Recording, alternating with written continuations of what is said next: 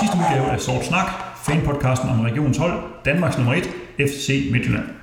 Mit navn er Kent Nielsen, og jeg er dagens vært på denne podcast, hvor vi som sædvanligt vil diskutere aktuelle FC Midtjylland-emner. Vi starter igen med nogle korte nyheder, hvor vi runder øh, udtalelsen af ligelandsholdet. Derefter skal vi kort vende mandagens sædvanlige sejr i Randers, inden vi tager fat på en større evaluering af efterårssæsonen, hvor der både skal uddeles ros og ris, laves forskellige koringer og uddeles efterårs fyring og forlængelse. Sidst i podcasten ser vi frem mod det kommende transfervindue og ser på, hvem der skal ind og ud.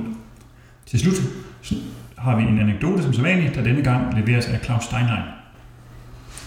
Jeg har også denne gang allieret mig med et par medfans øh, her i studiet, og den første er faktisk en debutant. Det er Peter Ross, som har sat sig bag mikrofonen for første gang. Kan du ikke øh, sige lidt om dig selv, Peter, og din relation til FC Midtjylland?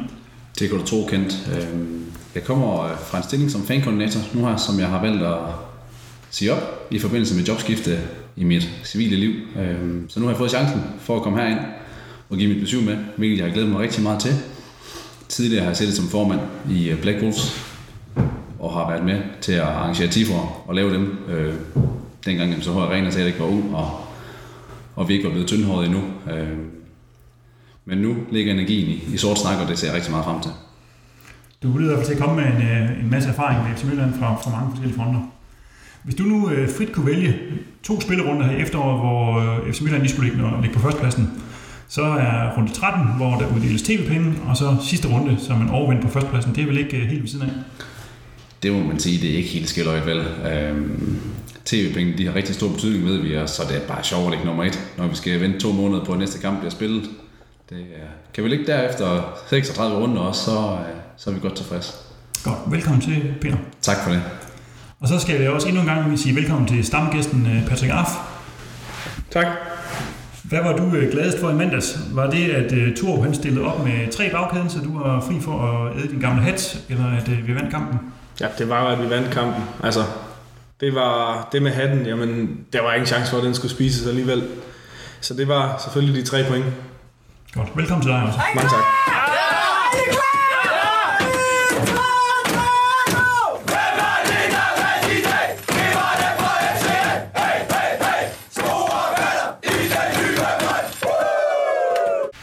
Starter med de korte nyheder, hvor vi for en gang skyld ikke har nogen nyheder om Bubakar Sane. Udover at vi selvfølgelig lige kan fortælle, at han var ved at finde i Randers i mandags. Det må jo sige at være god stil. Men ellers skal vi forbi Ligelandsholdet, hvor, som blev udtaget i mandags, og vi fik hele fem FC Midtjylland-spillere med. Det var Jesper Hansen, Kian, NK, Polle og Due. Med, med andre ord, så var det hele den danske del af vores startopstilling minus Dalhente. Det er vel et stort øh, skulderklap til holdet, eller hvad Peter? Det må man absolut sige, øhm, og det glæder mig personligt, at, at landstræner og teamet har fået øjnene op for de kvaliteter, der er rundt her i Herning. Det har man ikke altid haft fornemmelsen af, at man har kigget til. Øhm, men man må også bare sige, at de fem navne, du nævner op, de har haft et ufatteligt stærkt efterår, alle sammen. Øhm, Dalhente nævner du også. Jeg tænker, det er ganske fortjent, at han ikke er udtaget. Øh, man må sige, at Mads Mini Pedersen fra Nordsjælland passer måske bedre ind i det system, som landsholdet spiller, hvor at, at Mark han, han bolder sig på den position, han har nu, lidt længere frem, hvor der ikke er så mange defensive pligter. Øhm, men afgjort. Personligt overrasker det mig lidt, at Dulen er kommet med, men med tanke på, at det er øh, et halvt U21 landshold, så er det egentlig ganske fortjent, og han også kommet stærkt igen. Ja, man kan jo sige, at Marcondes er skiftet til Brentford nu. Altså, han havde nok været med i positionen i stedet for Duelund, hvis det, hvis det var, ikke? Øhm, så på den måde giver det rigtig god mening med Duelund. Men jeg tænker sådan lidt i forhold til Mark Del Hente, jamen Jakob Alman er udtaget for OB. Han var god inden sin øh, korsbåndsskade, men han har ikke været, han har ikke været i nærheden af Dal Hentes niveau her i efteråret, så jeg forstår ikke, at Dal Hente ikke er med i stedet for Almand.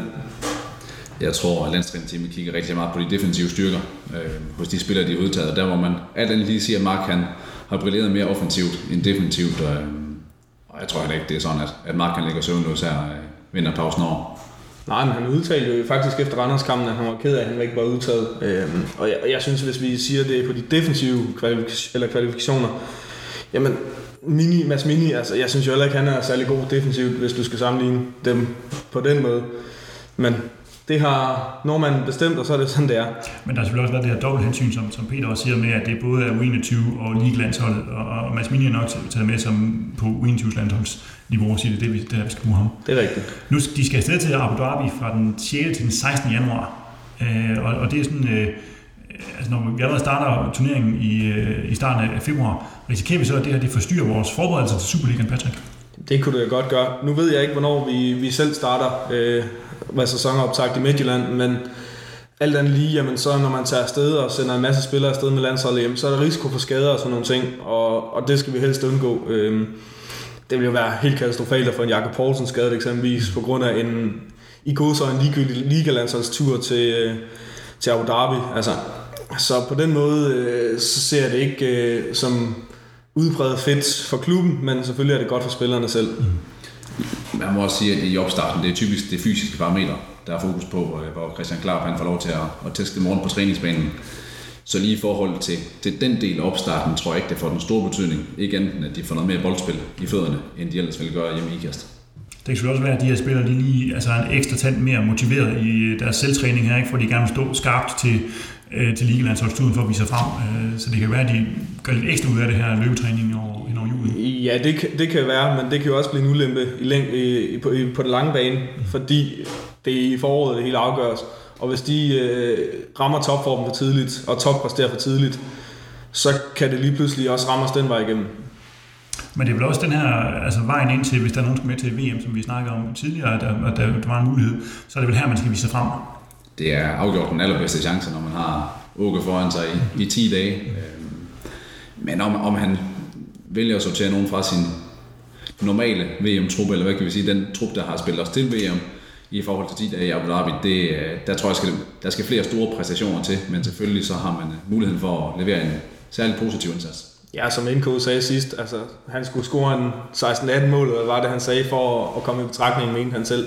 Så på den måde for, for U21-landsholdsspilleren, der er det måske mere for at vise sig frem på sigt, og ikke, øh, ikke med henblik på, på det VM, der kommer til sommer. Godt, vi øh, ønsker de fem FC spillere god tur til Abu Dhabi, og håber, de kommer hjem i, i superform. Behind, they will come out, we'll give everything, we'll fight for it, and we got a fucking three points. I mandags var min tur i Randers, og det endte som det plejer, med en sejr og tre dejlige point, der sender os op på førstepladsen. Sejren var aldrig rigtig i far, og jeg synes ikke, Randers de kom frem til det helt store. Var det vores reservespækket defensiv, der var god, eller var det Randers' offensiv, der var ringe, Peter? Jeg vil ønske, at jeg kunne sige, at det var vores defensiv, der er god. Men jeg må sige, at jeg var simpelthen rystet over Randers' øh, bundniveau. Jeg har sjældent set en modstander bringe så lidt i en hjemmekamp øh, op til to måneders vinterpause. Der skulle man mene, at Randers-spillerne de brændte for at komme ud og, og give deres sparsomme hjemmepublikum en, øh, en oplevelse. Omvendt må man også sige, at, øh, at Røm og Halsti, de leverede altså valuta for pengene. Det var, øh, det var en stabil indsats. Det var ikke prængende på nogen måde. Det var der ikke behov for. Men de gik ind og fik lukket af for det, som Randers øh, bragt. Og der må jeg bare sige, generelt her efter over, Halstig Halsti han har, øh, han har altså fyldt sin opgave rigtig pænt ud. Ja, noget af det, som vi var nervøse for, kan man sige, øh, da vi snakker om optakten til kampen, og sige, at vi, vi var klar over, at der skulle ske noget af det der midterforsvar, og, og, og hvem skulle vi få ind, ikke? Men, men jeg synes også, at der var ikke noget at, komme efter der, ikke? Altså, det, var, det, var, det var super øh, lukket af, og om det netop var Randers, som er helt enig i vores røst, og siger, var det, hvad, er det, hvad de har at skyde med? Øh, og da vi kommer foran 2-0 lignede det er jo opløsningstendenser. Altså der havde man fornemmelse af, at vi kunne score på hver eneste angreb stort set, ikke? og det var kun mange øh, øh, skarphed, der egentlig gjorde, at, øh, at, at Vik lukkede Ja, problemet var jo et eller andet sted næsten, at, at en spiller som Vikheim fik for meget tid. Altså han skulle lige pludselig tænke over, hvad han skulle gøre, og ikke bare spille på intuitionen. Og der var der et par gange, hvor, hvor han simpelthen har så meget tid, at han formår at tænke for meget over det og få truffet en dårlig beslutning. Øh, men oh, pinligt Randers, altså hold kæft, hvor var de dårlige. Og så har jeg ikke engang sagt det hårdt i forhold til, hvad jeg tænker om det. Det var, Ja, pinligt. Altså. Men nu nævnte du Vikheim, og jeg synes, det var jo et fantastisk indhop af ham. Altså, han, jeg, han var tæt på at lave det tredje, den tredje assist lige efter de to første, og jeg tænkte, det må have været Superligans hurtigste tre assister, hvis, hvis det var lykkedes, ikke? for det var altså, øh, med få minutters mellemrum, hvor man kan han gå ind og kampafgørende, og, og, og, det er jo det, der er rigtig fedt, når vi ser nogle spillere ind fra bænken, at der kommer det her kampafgørende. Øh. Det, er jo, det er jo det, vi har snakket om hele efter, at vi har den her brede trup, og jeg synes, at i mandags fik vi virkelig at se, at, at vi kunne sætte spillere ind, som har kammergården. Vi har set det før, men nu er det enormt udbredt, når man sætter en spiller ind, der laver to assister i mål inden for 10 minutter. Altså lægger man virkelig mærke til det. Øh, men men, men hele, hele det er både, altså, fordi man kan sige, en ting er bænken, men det er jo også truppens bredde i forhold til, at vi spiller med et, et, et, med et forsvar, som er fuldstændig ommøbleret, ikke? Så derfor vi testet bredden, plus bænken, så stadigvæk er stærkt. Jo, men altså, nu, jeg appellerede jo til Jes om, at vi skulle, skulle starte med Duland og Vikheim, og så en af de to store på top. Øhm, og vi har nok været foran 8-0 til pause, hvis de havde gjort det. øhm, men altså, det var jo... Jeg er lige ved at sige, at vi kunne have, vi kunne have skiftet en U10-spiller ind, og stadig kørt rundt med det forsvar, så ringe var de. Det var rystende, og det er uden at forklare nogle af dem, som kom ind. Altså, vi det var fantastisk. Men Randers, det var godt nok også skidt. Ja, jeg synes nu, at vi har været hårde ved Randers. Jeg synes også, at vi skal rose vores eget hold. Mm. Øh, altså, det første kvarter, vi lægger ud med det op, vi får os ikke bragt foran, men Randers de er æderbank med presset i bund. Mm. Vi kommer virkelig ud at vise den mentalitet, der har bragt os langt her i efteråret. Det fader lidt ud, øh, men man står aldrig med fornemmelsen af, at Randers er tæt på. Får heldigvis et, et 1-0 mål inden pausen, og kværner så ellers bare på igen. Og, og levner aldrig Randers en reel chance. Øh, havde vi valgt at spille en anden halvleg, som vi gjorde hjemme mod OB, og stiller os tilbage og, og venter på, at, at der skal ske et eller andet i den anden ende, så tror jeg eventuelt godt, at Randers kunne have bragt et eller andet frem på en dødbold, eller på en lang aflevering op i bagrummet, hvor at man kunne godt se, at Gierner, og, eller undskyld, André og, øh, og Halsti var, var sårbare, øh, men vi levnede dem aldrig den chance, og det tjener kun holdet til, til Ros. Helt enig. Og jeg synes også, man skal, altså, for min side var jeg også positivt overrasket over en rømer, der går ind og udfylder hans opgave, som ikke har spillet ret meget her i, i efteråret, men går ind og, og, og kæmper og leverer. Øh, og så selvfølgelig også en Andreas Poulsen, synes jeg også, altså, som man måske ikke snakker så meget om, øh, fordi han, men de her indhop, han har lavet, så tænker man ikke på, hvor ung han er. Altså, Nej, det er overhovedet ikke. Altså, og, og det var jo også det, jeg sagde sidst. Altså, jeg vil ikke være nervøs for, at Andreas Poulsen øh, kom ind, fordi vi ved, hvad han står for. Han har et, øh, et fint bundniveau, og specielt tager hans alder i betragtning. Altså, der er nogle, nogle små ting i forhold til positionering og sådan nogle ting. Men altså, det, det er kun de bedste hold, der vil kunne udnytte det mod os. Øh, og det var Randers jo ikke i nærheden af at kunne gøre alligevel. Mm. Og så vil jeg lige, øh, jeg håbede jo, det blev alle andre end øh, André, der spillede som højre midtstopper. og jeg vil sige, han af øh, Silkeborgs U19-hold blev testet mere i reserveholdskampen, end han gjorde i Randers. De aktioner, han havde rigtig, rigtig fint, og på bolden er han jo fremragende, så god kamp af André, og Halstig, jamen, der er ikke så meget at sige. Han, han leverer, når han spiller. Og øh, nogle andre også leveret, det var sådan set øh, uden for banen, synes jeg, fordi jeg synes, det var et fantastisk fremmøde, og stemningen der var deroppe. Altså, det er en mandag aften i Randers i snevejr. Altså, ja, ja, ja. altså, og så står vi alligevel øh, 800 mand derovre, og der er stemning, og der, og der er fest, og altså, det synes jeg, det, det var enormt fedt. Øh, men hvad skal der til for, at det bliver sådan hver gang, Patrick? Det var et godt spørgsmål, øhm, og et, som vores tidligere fankoordinator måske er mere kvalificeret til at svare på, end jeg er. Øhm, men altså, 25 procent af, af samtlige tilskuere på stadion var Midtjylland-fans, og det synes jeg, det, øh, det siger lidt om, hvor ringe Randers er til at møde op, men det siger også noget om, hvilken præstation vi leverede. Og det var jo fremragende. Altså, det, var, det er noget af det bedste, vi har leveret på udebane siden uh, guldsæsonen. Jamen, men også bare det, fordi øh, man kan sige, nu appellerede man til folk til at komme derop, ikke? Altså, spilleren gjorde det efter sidste kamp, og man har gjort en indsats for ligesom at sige, kom nu element til Randers.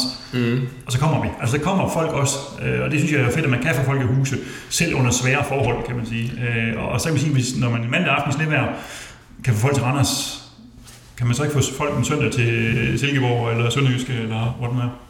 Generelt så fortjener også en, en kæmpe mæssig ros. Altså, det har været en fornøjelse at se som fankoordinator i de sidste par år, hvor at, at kurven har simpelthen bare gået opad i forhold til udbanefans. Og jeg tror, at folk har fået øjnene op for, at jo flere vi er, jo federe er det faktisk også. Øh, nu har vi heldigvis knækket den kurve, der var for, for mange år tilbage, hvor at, der var næsten sammenhæng mellem resultaterne. Jo flere fans, jo ringere resultater. Øh, 600 mand i parken, 400 nederlag. 600 mand i Odense, 400 nederlag. Øh, ja, det er blevet omvendt nu, ikke? Men nu er vi ligesom blevet, blevet vendt til, at, at vi også kan vinde på udebane. Øh, og folk er, er blevet rigtig gode til at få startet bilen op og komme med. Øh, 750 mand i, i Aarhus en mandag aften. 400-500 mand i Haderslev en fredag aften. Også i ikke særlig imponerende vejr. Uden uh, tag på tribunen. Uden tag på tribunen. En 200-300 stykker i både Odense og Aalborg. Et par tilfælde i, uh, i den her sæson. Uh, så det er rigtig, rigtig pæne tilskuertal, vi præsterer ude. Og, man må bare sige, at stemningen nogle gange på hjemmebane kan godt halde en lille smule, øh, men på udebane, der leverer vi, og det er hver gang. Men det er, også, altså det er også fordi, når man tager afsted til en udebanekamp, så er ens mindset lidt anderledes. Altså når man tager afsted på en hjemmebanekamp, når jeg tager afsted til, på MCO Arena, jamen, så har man ikke den samme tænding, man har ikke lavet op til kampen på samme måde. Hvorimod eksempelvis, når man tager til Randers, jamen, man tager også lidt afsted for at, at vise farverne uden for banen. Altså, det er jo ikke kun for at støtte holdet, men det er også for at vise, her er Midtjylland, og her kommer vi, ikke? Så mindset er lidt anderledes, og, og dem, der tager afsted, jamen, de tager også afsted for at støtte holdet, øh, og ikke bare for at se en fodboldkamp, fordi det kan de gøre hjemme i deres fjernsyn. Så det er klart, at, at det bliver sådan lidt en mere intens og intim stemning, hvis man kan sige det sådan, fordi man kommer afsted for at støtte holdet. Men er jeg den eneste, der sådan er rimelig træt af de der Brøndby-net? Nej. Altså, Nej. Det er simpelthen ufatteligt, ikke? Altså, det, det, er, ø, altså, det er virkelig lidt, man kan se en gang imellem. Så det, i Randers synes det var svært at se, hvad der foregik nede i, i den anden ende af banen, ikke? Altså på grund af de skide net. Det var fantastisk. Altså, Brøndby har meget travlt med at sige, at de er forgangsmændene på den danske fanscene. Men man må bare sige, de der net, som de har fået indført, kæmpe skandale. Altså, ja. så forstyrrer bare egen folk i stedet for. Det var umuligt at se, især i snevejr, hvor man får kontrasterne. Der var flere gange, at det var mere eller mindre umuligt. Silkeborg får kæmpe kritik for deres net, og sådan er det flere steder rundt. Øhm, Det er jo ikke noget, klubberne selv har ønsket, men med det økonomiske mellemværende, der er, når Brøndby kommer på besøg, så bliver man lidt tvunget til det. Øhm, Men, det er en kæmpe skam. Men jeg tænker bare, om det, det kunne lade sig gøre at lave nogle løsninger, hvor man sagde, jamen de er der lidt, men vi trækker dem kun op, hvis der sker problemer. Ikke? Altså, så, man, så det kun er dem, de steder, hvor vi siger, sidste gang det smed med ting, fint nok, at få en net for. Ikke? Altså, fordi jeg synes, det, det, altså, det plejer normalt ikke at være, være problemer ved, ved, ved, os for eksempel, ikke? og så skal Nej. vi kigge på net. Men problemet i det er jo lidt, at, at samtlige Superliga-klubber har sagt ja til det net der, øhm, og så er der så lavet nogle, øh, nogle forslag til, hvilket net man skal bruge, og dem har man i hvert fald ikke fuldt i Randers. Mm. Øhm, og jeg ved også, at de ikke er fuldt i Silkeborg blandt andet, og om det er noget med økonomi at gøre, det ved jeg ikke. Men altså, så må man skulle sende regningen over til Vestegnens slaver derovre, hvis det er det. Godt. Vi, øh, vi takker for en rigtig god øh, sidste efterårskamp her, og glæder os over at, at lægge nummer et. Sådan, Poul, mand! Come back, man. Prøv lige at høre her, drenge. Der behøver vi ikke ret mange ord. Prøv at det er jo ikke den bedste kamp, og fuck det. Den måde, Poul kommer ind på at vidne om, at det her det betyder noget for os. Det betyder noget for os. Vi skal nu i gang i den store evaluering af efteråret. Vi har været med i tre turneringer og samlet spillet 29 kampe, der har givet 21 sejre, 3 uafgjorte og 5 nederlag. Vi har scoret hele 78 mål i de, i de 29 kampe. Det giver 2,7 mål i snit. Det synes jeg er ganske imponerende. Jeg vil godt forsøge at evaluere de enkelte turneringer hver for sig. Så hvis vi nu starter med Europa League, så var vi igennem fire runder, hvor vi eliminerede Derry, Ferencvaros og Arca, inden vi røg ud i playoff-runden mod Limassol. Hvordan øh, vurderer du årets europæiske præstation, Peter? Jamen sådan lidt la la, ikke også? Øhm, kunne vi nøjes med de første tre runder, så var vi rigtig, rigtig godt tilfredse, og, og da vi står og har trykket det Limassol, tænker jeg i hvert fald personligt, øh, at, nu bør vi komme i god spillet. Altså, sidste år smed vi den mod også nu på modstander. Sådan i, i det store billede hos mandlige sport, de var så lidt bedre end, øh, end bulletingerne lød på, øh, da vi trak dem. Øhm, men når det helt så er klart, at målet var at komme god på spil, så kan vi ikke rigtig stille os tilfreds med at ryge i runden inden. Godt nok er det kun med et enkelt mål, øh, som vi måske godt kunne have snollet ind i, i hjemmekampen. Det var der ved at, at brænde på et par gange, men helt oppe på stødet er jeg nu ikke. Kan man, kan man forvente en, øh, en svagere øh, kan man sige, playoff-modstander end Limassol, øh, Patrick? Ja, man kunne forvente en sværere. Nej, øh, men svagere, altså Nå, dårligere. en- okay, dårligere. ja. Altså, Nej, det kan man sgu ikke. Øh, Vi var godt nok øh, seedet, men det og, alt, og deres resultater i gruppespillet taget betragtning, jamen, så er det ikke et dårligt hold, men det er et hold, vi skal slå, hvis vi skal leve op til vores målsætninger om øh, tre gruppespil inden 2020. Ja, fordi de har faktisk øh, tjekket deres, deres pulje, og de endte faktisk sidst i deres pulje med, med tre point. Øh, så, så det er jo ikke, fordi de er imponeret i gruppespillet. Og det er de faktisk, de har været i gruppespil to gange før, hvor det var den samme historie, hvor de har været elendige, når de kom ind, i gruppespillet. Øhm, Men- og jeg, jeg, synes også, det er med, når man siger, når klubben har en målsætning, som er benhård, og siger, vi skal have de her gruppespil, Nå, så får muligheden mod Limassol. Altså, så skal man tage det. Altså, vi må, vi må være ærlige og sige, at vi har ikke forvaltet vores øh, seedning på baggrund af vores rigtig gode sæson i, øh, tilbage i 2015. Øh, det har vi forvaltet rigtig, rigtig skidt. Vores mandlige sidste år, som sagt, det var lidt en anden historie, for det var en klub, der lige pludselig havde fået postet rigtig mange penge i, så deres sidning, den snød måske en smule. Men når vi trækker Limassol, vi kan næsten ikke forvente andet. Altså, vi kunne have trukket det FH fra Island. Det havde måske været det eneste hold, der havde været mere spiseligt end, øh, end Limassol overhovedet. Øh, det lignede lidt, hvis vi skal være lidt over, der gik gummiben i den, da vi stod og lige pludselig bare var rigtig tæt på målstregen. Ja, og jeg kan huske, at jeg kiggede de hold, vi kunne trække igennem inden, øh, inden lodtrækningen der. Og jeg, FH, som Peter siger, jamen, det var også min drømmemodstander, men derefter kom Limassol altså på andenpladsen over hold, jeg helst ville trække.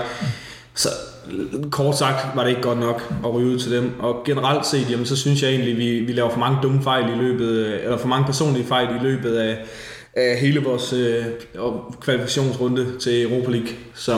Ja, man kan sige, at vi har lavet nogle dumme fejl, både i, mod Limassol og mod Arca på udebane, ikke, som koster os nogle mål i, i, i slutningen af kampen, mm. som, som sætter os under pres. Ja. Et unødvendigt pres faktisk, kan man sige. Ikke? Så, så det var den en periode af sæsonen der, hvor vi ja, lavede mange øh, personlige fejl.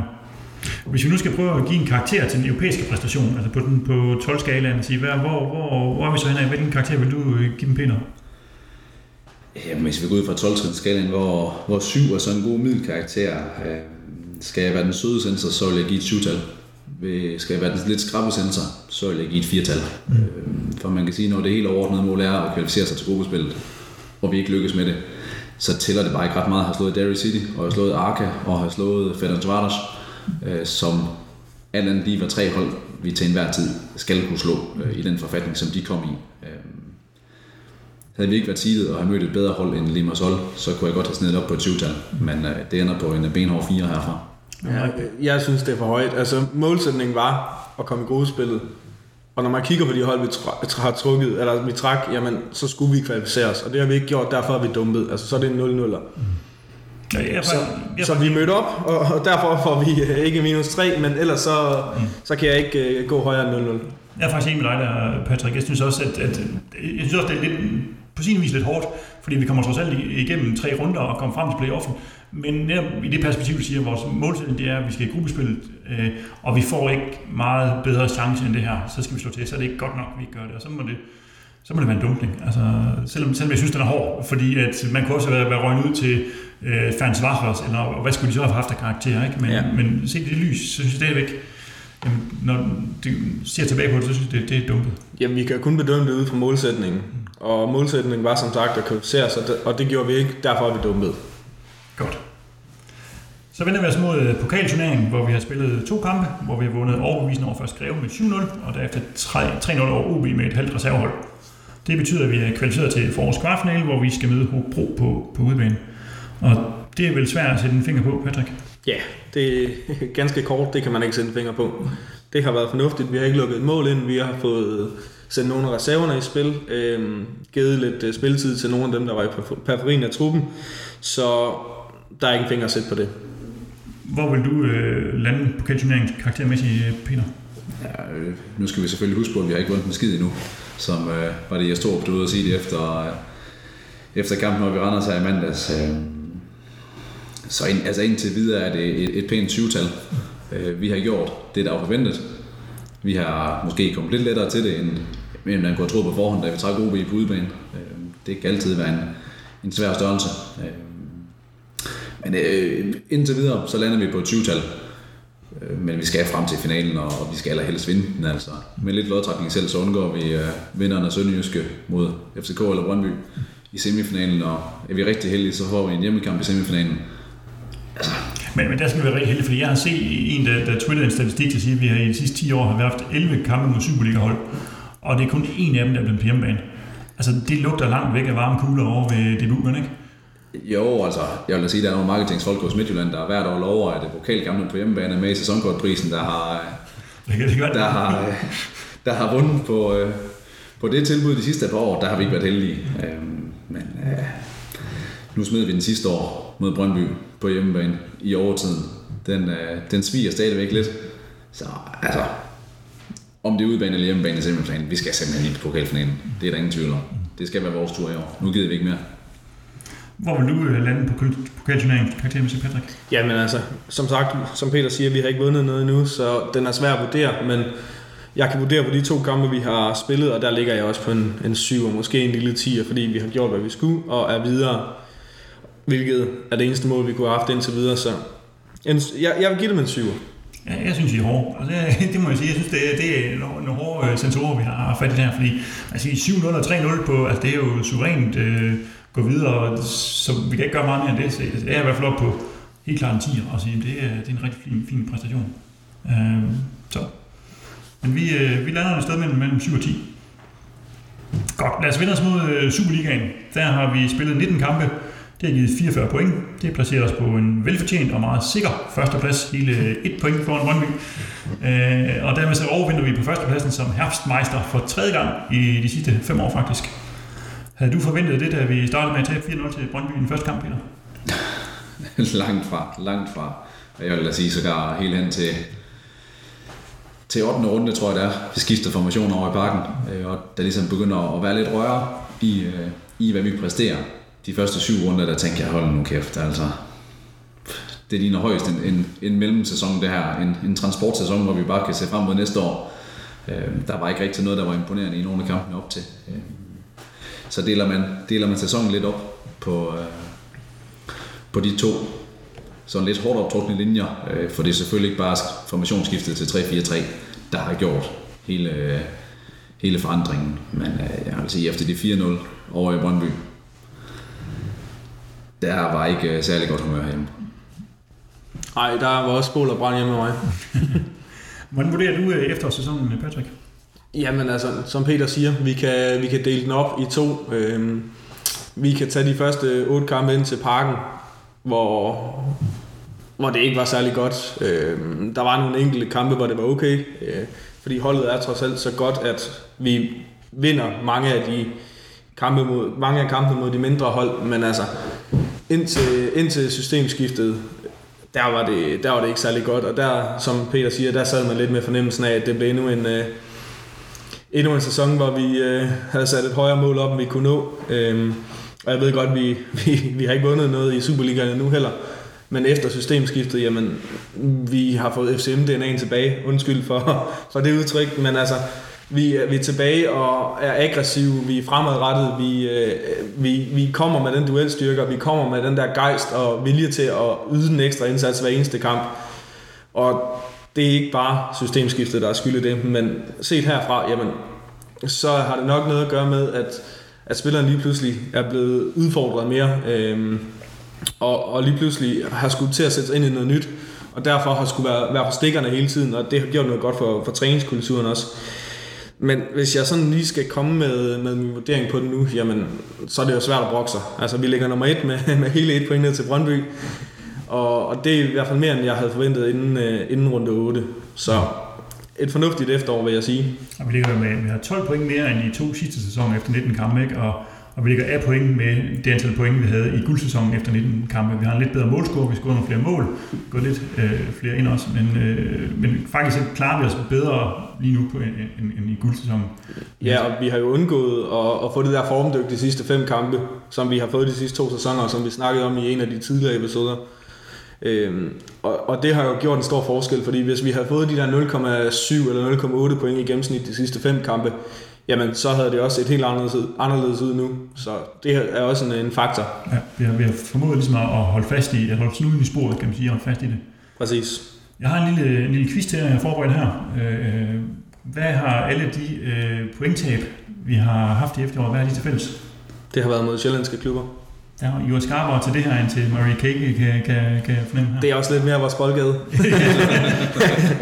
er, er, det noget, er det bare tilfældigt? Eller, eller hvad er det, at vi, hvis vi ser i den jysk-fynske liga, så ligger vi nummer et med, med 13 kampe, øh, eller 13 sejre og 13 kampe mod alle de, hold, ikke? Og, og når vi kommer over på Sjælland, så ryger der både point til Helsingør og Lyngby og FCK og Brøndby. Ja. Vi var ikke, vi var ikke sindssygt overrasket over, at vi er de bedste i Jylland. Altså, det har vi jo, det har vi vist i flere år. Det kan godt være, at OB de har landet over os et par gange, men øh, inderst inden der ved vi godt, at, at vi er sgu de bedste i Jylland. Øh, mm. Men om der ligesom er et, et kompleks, eller hvad vi skal sige, det, det er et stort ord til i sin mund øh, mod det sjællandske hold. Jeg ser det mere som tilfældigheder. For der er ingen tvivl om, jeg ser vi de to kampe mod Lyngby, i stedet for de to point, vi har fået, så skulle vi have haft seks point. Altså, det er jo fuldstændig sindssygt, at vi smider point til dem. Helsingør.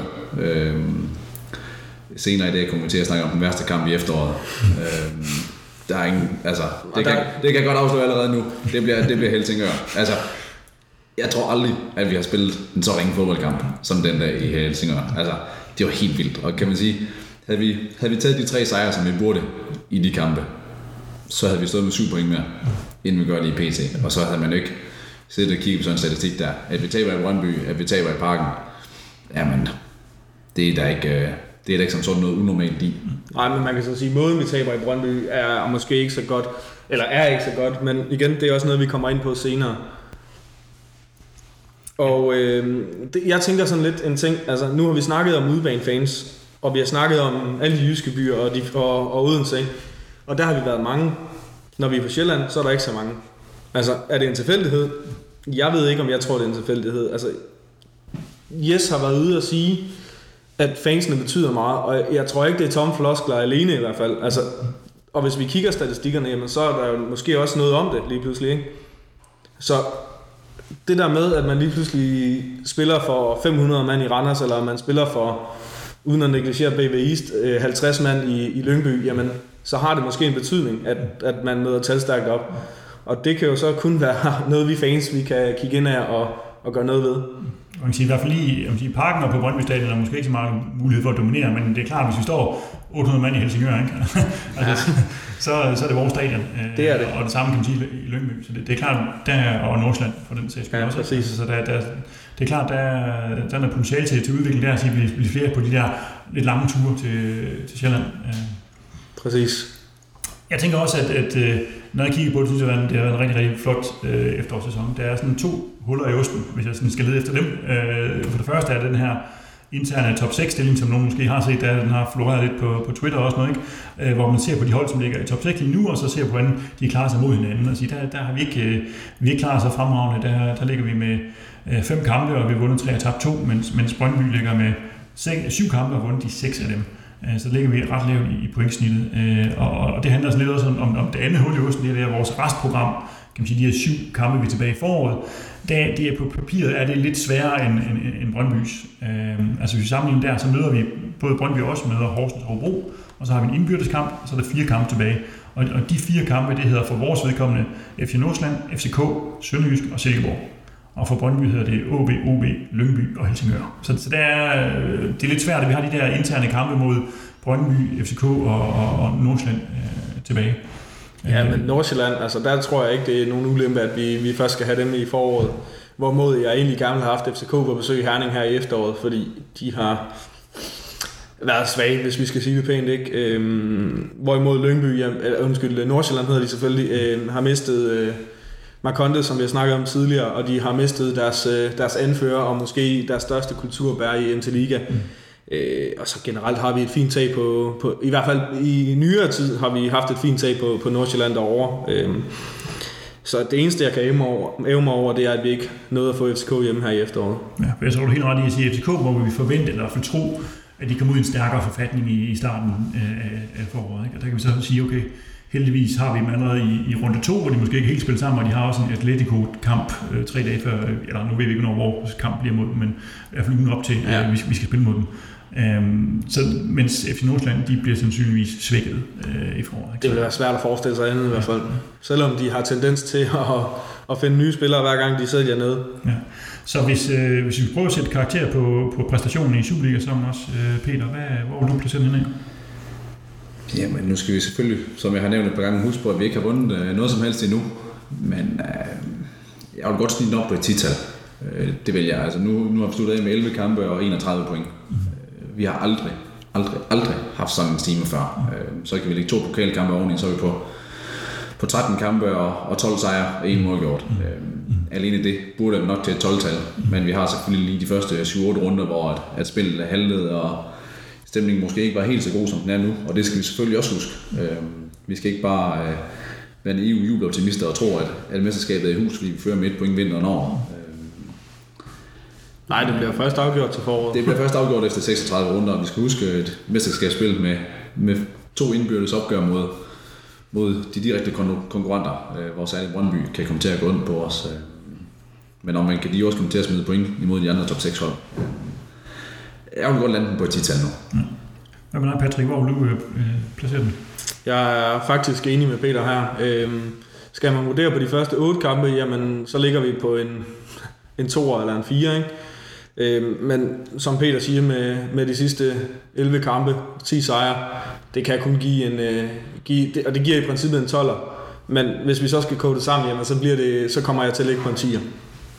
Jeg, jeg synes igen, man siger, i hårde, synes jeg. For, altså, jeg vil sige, det her, det, altså, kan vi forvente meget mere end det her? Altså samlet set er jeg med på, at der er nogle udsving, og det er også øh, tilladt på en, en, en 12, der siger, okay, det er en, øh, en rigtig flot præstation, hvor der er nogle øh, få uvæsentlige mangler. Ikke? Så man siger, okay, det synes jeg faktisk, at jeg, jeg er villig til at svinge op på, på 12-tal for, øh, på, på den her øh, efterårssæson i Superligaen. Jeg er ked af, at du ikke var min sensor, da jeg gik i skolen. det, det, det, det må jeg simpelthen også sige, at, at, at det chokerer mig kendt, at du er så blød. Det var ikke, hvad jeg forventede, der gik ind til det her. Hvis vi skal tage de lidt øh, kritiske briller på, så må vi sige, havde vi taget de tre point i Helsingør, havde vi taget de to point hjemme mod Lyngby, som vi smider helt håbløst i overtiden, øh, så havde vi ligget rigtig godt, og så ville jeg gerne have svinget op på et 12-tal. Men kvæg den shaky start, vi havde på sæsonen, så har vi smidt nogle dumme point, som måske kommer til at videre i halen øh, senere. Ja, ja. I er, I er hårde, må jeg sige. Det... Hårde, men retfærdige. Hvis vi så skal give en samlet karakter på tværs af alle de her øh, turneringer, eller de tre turneringer her, hvor, hvor vil vi så placere den henad? Det er et bedre spørgsmål. Øhm, men altså igen, den, den ligger også der og svinger mellem en 7 og en 10, synes jeg. Øh, Europa League dumper vi, øh, så det er svært at hive den helt op på en 10'er. Men når du kigger på ligaen og de sidste 11 kampe der, så er det også svært at, at køre den lavere end en 7 i hvert fald. Så jeg, jeg ligger sådan lige imellem en, en 7 og en 10'er. Mm. Øhm, jeg ved ikke helt, hvor jeg lander endnu.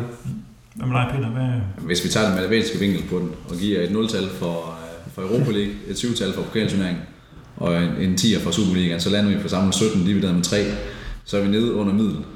Det synes jeg måske lige at være barsk nok. Øh, der skal ikke mere end to til for at bestå på snittet, så, så det er vi i hvert fald klart over. Øh, men øh, et sted mellem 7 og 10 vil jeg også lande den på. Det kommer selvfølgelig an på, hvad vi vægter højst. Øh, og eller lige må jeg sige, jeg vil hellere have, at vi har succes i Superligaen en hel sæson, end at vi kommer i gruppespil og får, øh, får smadret i fire kampe, og måske vinder to, og måske, måske ikke snolder os igennem til foråret, øh, og får en stor kassekamp der. Så tæller det trods alt lidt mere øh, at være med i Superligaen hele året. Ja, enig. Ja. Så jeg, jeg vil godt give den et 10-tal. Okay. Her, her bliver så ender sig med enig med dig, Peter, her, fordi jeg synes også, det er, en, en tier for det, fordi det handler om vægtningen af de her ting. Hvad, hvad er vigtigt? Altså, og der synes jeg, at Superligaen er klart det vigtigste. Øh, og så kommer øh, Europa League, og så til sidst pokalturneringen. Øh, Øh, så, så jeg, jeg også ligger også på, på, på en tier sådan, øh, sammen der. Men øh, det er jo ikke kun i, i Superligaen, vi klarer os godt. Øh, jeg så, at, øh, at Jakob Jørgensen han tweetede, at øh, FC Midtland går på juleferie som nummer 1 i Superligaen, i Reserveligaen, U19, U15, U14 og U13. Og dermed er det jo helt naturligt at spørge, øh, hvad fanden går der galt for U17, Patrick? Glimrende spørgsmål.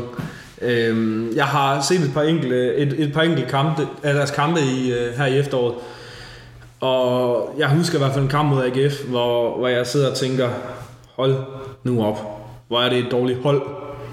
Øhm, individuelt er der rigtig mange rigtig gode spillere, men det var, det var meget, meget individuelt øh, i de kampe, jeg har set. Øh, og det, det, det lignede sgu mest øh, børnefodbold, øh, hvis jeg skal være helt ærlig. Og så er der også lige den, øh, den lille ting, vi har faktisk ikke nogen cheftræner på U17-holdet. Øh, jeg ved ikke, hvor, hvor, hvor meget det spiller ind, men lige nu er det Mads Budgreit, der står for det, indtil man finder en ny. Øh, efter Svend Graversen, han blev sports, øh, sportschef. Øh, men godt spørgsmål, hvad der sker der. Mm. Er det ikke bekymrende, at øh, ham, der er ansvarlig for klubbens dårligst præsterende hold, er blevet en øh, sportschef, øh, Peter? Oh, det, det, det, det er et spørgsmål at stille her. Jeg kan rigtig godt lide Svend, og jeg ved, at han har udrettet øh, mere eller mindre mirakler på akademiet igennem tiden, så øh, jeg synes ikke, vi skal være så hårde ved ham. Øh, kigger, man, kigger man tilbage gennem årene, så, så har det svinget lidt fra U17 og U19. Øh, alt afhængig af lige, hvilke årgange man får ind, og hvornår det lykkes at, at få de bedste talenter på holdet. Og, øh, skal vi kigge kun på resultaterne, så er det måske lidt en tynd årgang, vi har i tiden. Øh, men øh, med det trænerteam, vi har på akademiet, så er jeg sikker på, at det nok skal blive kompenseret, og, og vi helt sikkert nok skal få en eller to spændende unge mennesker at se i førsteårstruppen inden for et år. Det er der ingen tvivl om. Altså, der, jeg har hørt, der har været noget rift om en af spillerne fra, noget, fra en Bundesliga-klub også. Øh, så det er ikke, det er ikke dårlige spillere. Øh, nu skal de lære at spille, spille som et hold og, og stille og roligt tage skridtet mod seniorfodbold. Og det er først som U19, du, du rigtig gør det. Og det er også først som U19, det begynder at, at tælle noget, når du vinder noget. Så. Og der må vi jo glæde os over det U19-hold, vi har lige i øjeblikket. Der har spillet mod, der havde topkamp mod Brøndby i, i lørdags nummer 1 mod nummer 2. Kværner Brøndby, fuldstændig. De får ikke et ben til jorden, de blå gule, øhm, og ender helt fortjent 2-0 til vores U19-hold, som øh, nu kan overvintre med, med ikke mindre end 10 point ned til Brøndby på andenpladsen. Så stor kado til, til Kent Andersen og kompagni der. Jeg vil så skynde mig at sige, at jeg vil hellere bytte, så det var i Superligaen, vi havde 10 point ned. det kan godt være, at Jes han skal en tur forbi Kent Andersens kontor og høre, hvordan man præsterer det. Ja, det, det kan være, at vi skal have sat dem i, i stævne der.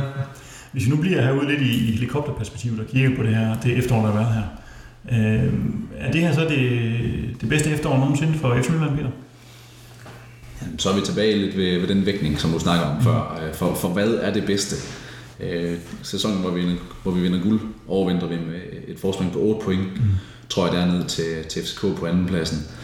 Sæsonen efter er vi i, øh, i gruppespil i Europa League, præsterer fuldstændig vanvittigt og, og ender med at komme videre til, til 16. finalerne mod United. Øh, men præsterer så omvendt ikke særlig godt i ligaen. Øh, så, så kigger vi udelukkende på, på udgangspunktet for Superliga-holdet, så vil jeg sige, at efteråret i guldsæsonen var bedre. Øh, kigger vi på hele klubben og hvad vi har præsteret der, så tror jeg, vi skal grave øh, langt tilbage i historiebøgerne for at finde en klub, der har overvindet på førstepladsen i så mange turneringer. Øh, I de bedste rækker selvfølgelig med, med det i mente, at U13, 14 og 15 øh, kører på landsdelsplan. Mm. Hvad vil I huske efter 2017? Er der noget specielt, som står tilbage og siger, at det her, det er, når vi nu om 5-6 år skal tænke tilbage på efteråret 2017, hvad var det, der skete der? Er der noget, som, som vil, øh, øh som I tænker nu her, tænker det det her, som vil være historien om, om 2017, efter 2017? Jeg tænker systemskiftet. Øhm, selvom, selvom det ikke, som vi har snakket om tidligere, øh, selvom det ikke kun er det, der har, har gjort udslaget, mm. jamen, så er det første gang i klubbens historie, at vi går, over, går væk fra en firmandsbagkæde, og det har givet resultater med det samme, så selvfølgelig er det noget, som øh, vi kommer til at snakke om om mange år frem. Øh, så selvfølgelig specielt, hvis vi vinder mesterskabet i år. Ikke? Men det er i hvert fald øh, lige det, jeg tænker, øh, er det.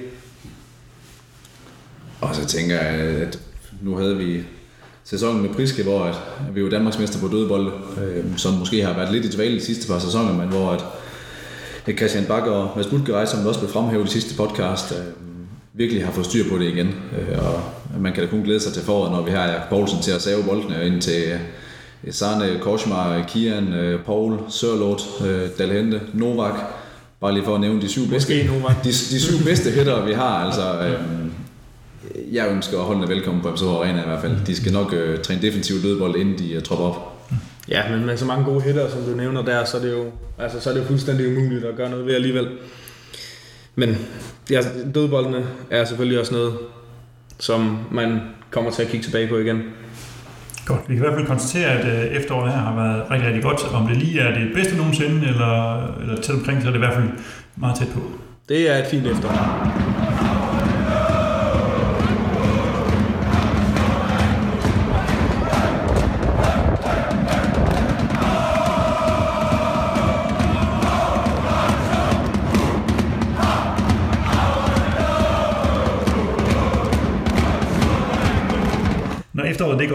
Er det sæson for kåringer af, af forskellige art, og det vil vi også gøre her i Sort Snak. Vi udvalgte en række forskellige kategorier, så vi kommer lidt godt omkring.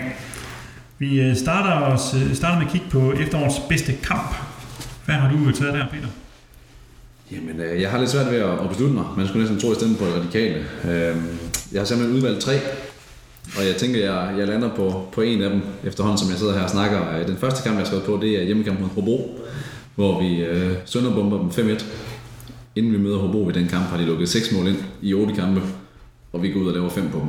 Øh, det siger lidt om en offensiv, der virkelig sprudede i den kamp. Det var enormt underholdende at være på en så rent den dag. Så har jeg skrevet hjemmekamp mod OB, hvor vi øh, basker dem 4-1. Sørlov scorer et, et fantastisk mål, som jeg, jeg tror, vi kommer til at vinde øh, senere i, i udsendelsen her. Og, og udspiller generelt bare, generelt bare OB efter, at de har stået godt den første halve time. Og så har jeg faktisk skrevet Sønderjyske på udebane. En kamp, vi vinder 1-0 på lidt kludemål af, af Paul efter 75 minutter. Mm. Øh, det var ikke verdens bedste fodboldkamp, ikke verdens kønneste fodboldkamp, men notorisk så har vi det svært i Haderslev. Det bliver altid en slåskamp, og vi plejer næsten altid med, med blåt øje og, og et par udslåede tænder. Mm. Men den her gang, der stod vi virkelig imod. Og jeg, jeg tænker, at, at det har været en kamp, som virkelig har boostet moralen for det her nye system, øh, som vi skifter over til, hvor at, at gutterne virkelig har fået en tro på, at nu kan vi sgu. Øh, det er i år, vi rykker. Øh, så nu jeg hører bare, at han har ligesom at, at spille ind med, og så må vi se, om vi, vi lander den et sted. Kan du, kan du hjælpe Peter med at finde ud af, hvad han skal blive? Hvis jeg skal tage de tre der, så vil jeg tage Sønderjysk i kampen. Fordi en, en sådan 1-0 sejr der, sådan en slåskamp øh, i Haderslev, hvor man lige hiver den hjem øh, med hiv og sving, hvis vi kan sige det sådan, jamen det er sgu så nogen, der giver et, øh, et rygstød til resten af sæsonen. Øh, men på mit papir har jeg skrevet kampen, hjemmekampen mod Gdynia, hvor vi var Sørlot score i overtiden, hvor, hvor alt håb i princippet er ude, og nogle folk allerede har forladt stadion. Mm. Øhm, det, det er lige så hårdt rejser sig på armen nu øh, over, over den kamp. Mm. Så jeg vil sige, øh, herfra bliver, bliver det Aka kampen på hjemmebane. Hvis man kigger lidt rundt på de sociale medier, hvor vi har efterspurgt bud på det, så øh, kan man sige, at der er flere, der ligesom peger på 4-0-sejren over AGF. Det gør Logan Smith for eksempel, øh, og Dennis Halskær. Så er der også nogen, der er enige med, med dig, Peter, i forhold til at pege på Hobro hjemme. Det siger Ulrik Forsam for eksempel. Så det, det er lidt, og de kampe, der ligesom går, går lidt igennem, når, når, når jeg kigger rundt her. Jeg har faktisk byde ind med en helt anden kamp. Lad os høre. Øh, som, øh, som alle har glemt og ikke tænker over. Det er faktisk øh, udkampen mod Fans Vafos, som vi vinder 4-2. En kamp, hvor vi er, kommer bagud, 2-0 spiller elendigt. Og man tænker, åh oh, nej, er det nu her, der sker en øh, øh, europæisk katastrofe, vi var ud, og det bliver pinligt.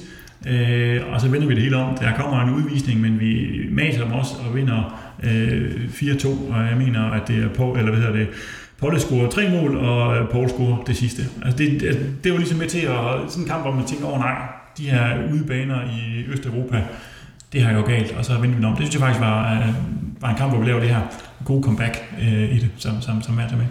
Jeg synes, det er flot krav frem, eller kendt, at, at du simpelthen kan huske så lang tid tilbage. ja.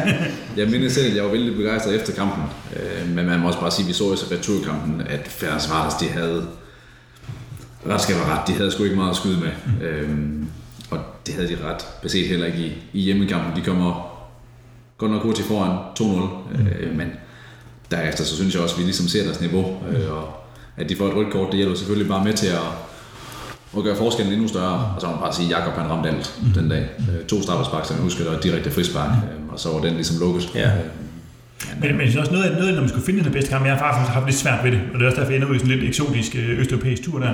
For jeg synes, vi, vi måske har savnet den der sådan, ikoniske kamp. Altså den der sejr over Brøndby, eller sejr over FCK. Den ja, der, United-sejren. Ja, altså. det er lige nok det, hvor man siger, der var det. Altså, fordi der har været mange, faktisk mange store sejre, altså 4-0 sejre og 5-1 sejre, mm. det her, men de har, altså vi, ja, men på en eller anden måde så har de ikke sat sig på samme måde og sige, det her, det husker vi. Uh, Nej, men det kommer også an på, hvordan du vægter dem. Altså, øhm, jeg vil sige, jeg, jeg kan huske, at jeg sad og så den på et sløjt stream, øh, Fanders Varders kampen mm. der, og det spiller måske også lidt ind, øh, fordi det var en, øh, som Peter siger, et, øh, et middelmåde hold, som vi skulle slå. Øh, så jeg ved sgu ikke, hvor jeg lander, skal jeg være ærlig at sige. Men det er Hobro og AGF og alt det der også. Vi må bare sige, at, at vi har ikke haft de der helt eksotiske kampe her i efteråret. Vi mødte Brøndby FCK på et relativt tidligt stadie i turneringen, inden det begynder at blive sådan tæt for alvor. Øhm, så jeg tænker, når vi kommer til forår, så bliver det lettere at finde nogle kampe, hvor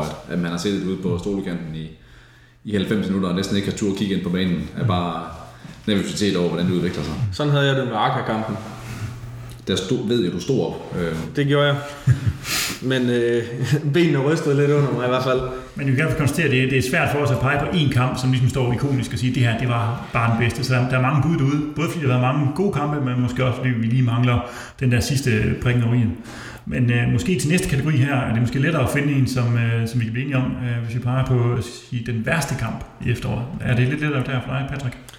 Jeg har to kampe på mit øh, papir her, og de er begge to fra før 8. runde, og de er begge to fra Sjælland. Øh, kan I så gætte, hvilke kampe jeg, jeg hentyder til her? Jamen, jeg, jeg, jeg tør godt uh, lægge hele pensionsopsparingen på uh, Helsingør ude som den ene. Det er et godt bud. Så tror jeg, du, uh, du var inde og vente Brøndby på udebane i første runde lige før. Yes. Så jeg, jeg tænker, det er no-brainer. Der er du let at læse. Det er jeg. Det er også fordi, det står på mine papir. Øhm, men altså Helsingør, det var jo en nedsmeltning af rang. Øhm, selvom statistikkerne efterfølgende egentlig siger, at vi var okay med i kampen, jamen jeg sad bare med den der følelse af, at vi, vi lige så godt kunne være blevet hjemme, eller have sendt vores Special Olympics hold, uden at skulle fornærme dem på nogen måde. Fordi det var, det var en ugidelig indsats. Det var, det var en total ligegyldighed, spillerne kom på banen med, så det ud til. Øhm, så det, det, det, det er sgu den, som i hvert fald gør mig mest sur. Om det så var den værste kamp, det ved jeg ikke, fordi det er sgu et eller andet sted værd at tage på Brøndby Stadion, synes jeg. Øh, og få en afklapsning på 4-0 derovre, øh, uden reelt at have en chance. Så der ligger jeg også sådan lidt og, og slås med mig selv om, hvem der skal have den tvivlsomme ære af de to kampe der. Jamen nej, Peter, kan du hjælpe Patrick så den her gang med at sige, hvad vej han skal vinde, eller har du noget helt? Ja, nu, nu var jeg lidt ind og, og røre ved det lidt tidligere, at, øh, at to i nederlag mod Helsingør, det var, jamen det var fuldstændig sindssygt. Altså, jeg husker mest kampen som øh, Sparvs øh, virkelige forsøg på aldrig nogensinde at skulle spille midterforsvaret igen. Han fik lov senere i parken, jo. Fuldstændig håbløs. Ja, Torp gav ham så genvalg over i parken, øh, hvor vi så ender med at tabe 4-3, så nu tænker det understreget virkelig, at Spav, han skal ikke spille i midterforsvaret. Øhm, Men I skal huske, at de spiller, de spiller mod André som er jo Superligans tredje bedste angriber ifølge Mark Strudel. Det er rigtigt. Der, der må vi jo have respekt for Strudel som, ja. øh, som ekspert. Altså han har, han har jo selv en, en lang global karriere bag sig, og ved virkelig, hvad han snakker om, når man lægger regel derop. Øh, når man ellers kigger på det håbløse udvalg af Superliga-angriber, der blandt andet du ser her i Midtjylland. Øh, men ej, der, der, der er slet ingen tvivl. Altså, det kan godt være, at Helsingør kommer op på det her tidspunkt, har øh, oprykkers øh, kodhed og, og hvad ved jeg, man snakker om i, i sommermånederne. Men hvis vi vil noget seriøst i Superligaen, så er det simpelthen bare ikke godt nok at tabe Helsingør. Øh, og jeg tror heldigvis ikke, at det kommer til at gentage sig. Så skal der i hvert fald rulle hoveder. Hold kæft, hvor var det ringe. Det, øh, Men altså, den kamp var jo på, et, på alle måder et antiklimaks, fordi det var i princippet derby-runden, hvor vi skulle have mødt elendige Viborg. Og så tager man til Helsingør og taber, i stedet for at man skulle have været en tur til Viborg med ja, tusind andre midtjyske fans. Altså, det var et antiklimaks på alle tænkelige måder, så jeg er også kommet til konklusionen, at, øh, at det er Helsingør-kampen, der var den suveræn værste. Hvis man kigger rundt på de øh, sociale medier, så er det også øh, de to kampe her, der bliver nævnt helt generelt for folk. Ikke? Det er Brøndby-kampen, og det er øh, Helsingør-kampen. Øh, og, og det er jeg også selv fuldstændig enig i. Jeg er også i tvivl om, hvor jeg hælder hen af, øh, fordi man kan sige, at Helsingør-kampen isoleret set ringere at tabe til dem, men øh, det var altså også en kamp, vi i princippet burde have vundet. Vi var også uheldige med at tabe den, hvor, hvor man kan sige, mod Brøndby, der, der taber vi, fordi vi, vi spiller dårligt, ikke? og har ikke fortjent at vinde den. Så, så jeg, jeg hælder også mellem de to, men jeg kan ikke sådan helt øh, beslutte mig, hvad det skal være for en af dem, men det er nødt til, at I hælder mest det, det er, er Helsingør-kampen, der skal, der skal have stemplet som, som efterårets værste kamp. Ja, udenbart, så er det den, den valget falder på. Godt. Så går vi videre til, til en lidt mere øh, glædelig del, kan man sige, og snakker om øh, den bedste transfer i, i efteråret. Hvem er, hvad er det bedste, vi har lavet der? Og hvis vi lige skal, skal summere op, så dem vi hentede ind her i, i sommer, det var øh, Sol Kosmar, det var øh, Krejev, det var Vikheim, det var Jesper Hansen, det var Falkeskov, Brandhof, øh, Michael Bajdou og Alexander Sørloth, er sådan dem, der kom til i truppen der. Hvem tænker du er, er en, en bedste, klart bedste af dem, øh, Peter? Jamen, man kan sige, det, det mest oplagte valg vil jo være at sige Alexander Sørloth. Øh, han har taget alle med storm. Været helt outstanding i efteråret. Uh, men jeg har sgu et godt øje til Jesper Hansen, må jeg nok sige. Mm-hmm. Han startede svagt og var langt fra imponerende, og der var der ikke langt til, at man begyndte at tænke på, på Mikkel Andersen igen. Uh, men jeg må sige, at de sidste 10 runder, i takt med, at, at holdet er begyndt at præstere bedre og bedre, jeg tror Jesper Hansen, han har virkelig steppet op, øh, og, og nu ser man det, han kan med fødderne, som er noget af det, han blev hentet for. Øh, at han ligger virkelig til vores defensive spil og får sat spillet hurtigt i gang nede bagfra. Øh, og nu har han begyndt at tage de bolde, vi, vi kan forvente, plus lidt mere. Øh, så ham kunne jeg faktisk godt øh, finde på at udnævne til, til bedste transfer herfra. Mm. Nok fordi jeg ved, at, øh, at Nordmand han er en populær her hos øh, min makker. Det er han. Men det er han øh, forhåbentlig ved de fleste Midtjylland-fans. Øh, men jeg har faktisk også øh, Jesper Hansen og Sørlard på min liste. Og jeg synes, øh, det Jesper Hansen kan, er du lidt inde på. Øh, men jeg, hvis du kigger kampen mod Randers, øh, der mener jeg, at det er vores 2-0-mål, og det er vores 3-0-mål. Der er det faktisk Jesper Hansen, der spiller den op på øh, en af vores tre forreste, hvor den så bliver spillet i støtte, og vi, vi spiller derfra, ikke? Hvorimod øh, med vores tidligere målmænd, uden at skulle negligere dem på nogen måde, jamen så har vi været vant til, når de havde bolden i fødderne, så enten egentlig ude på syvende tilskuerrække.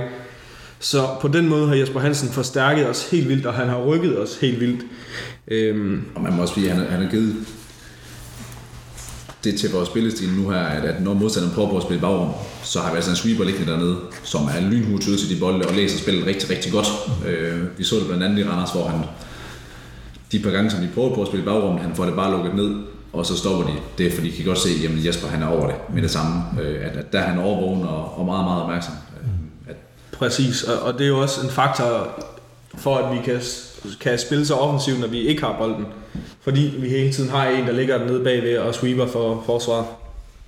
Når jeg kigger lidt rundt på, på de sociale medier, så er det generelt øh, Sørlot nævnt som, som efterårstransfer, og det er også der, jeg personligt synes er, er det bedste. Ikke fordi jeg synes, Jesper Hansen har været, været udmærket, men, men Sørlot har i den grad øh, altså imponeret, hvor man siger, Jesper Hansen viste godt, hvad han kunne, og da han så starter lidt svag, men præsterer sig op til niveau, men Sørlot har jeg slet ikke de her forventninger til, så han har overrasket mig i den grad været øh, så dygtig. nej, der må vi jo sige, som de fodboldeksperter, vi er herovre, at vi var udmærket godt klar over, hvad Sørloth han, øh, han indeholdt, så vi er på ingen måde overrasket. Nej, jeg kan huske, du og jeg faktisk havde en diskussion inde på Ulvegraven omkring det, øh, hvor du siger, at øh, du vidste ikke rigtigt, hvor, hvad man skulle forvente af Sørlot, hvor jeg siger, øh, han bliver et hit ham der. Og det må man jo så sige, det er han faktisk blevet, hvis jeg sådan skal sige det beskedent herfra. Så måske den bedste transfer faktisk er, at Arf og jeg, vi sidder i panelet i dag. Ja, ja, jamen, ja. Det, er, jo derfor, I sidder her. Ikke? Det er fordi, øh, I er med for ligesom at kunne øh, komme med noget, noget rigtig viden, og, øh, så, som jeg ikke kan, kan bidrage med. Præcis. Godt, vi lukker ned for bedste transfer der, og vender os mod næste kategori, som er øh, det bedste mål skudt i efteråret. Hvad vil du mene der, Patrick? Hvad har du set dig lume på? Jeg har to bud. Og øh, den første er den, som Peter tidligere har nævnt, øh, Alexander Sørlot mod OB, hvor han får Jakob Blåbjerg til at ligne en fireårig skoledreng, der bare bliver viftet væk. Øh, og så har jeg selvfølgelig Jakob Poulsens frispark mod OB, hvor han tager alle spændvæv op i krydset.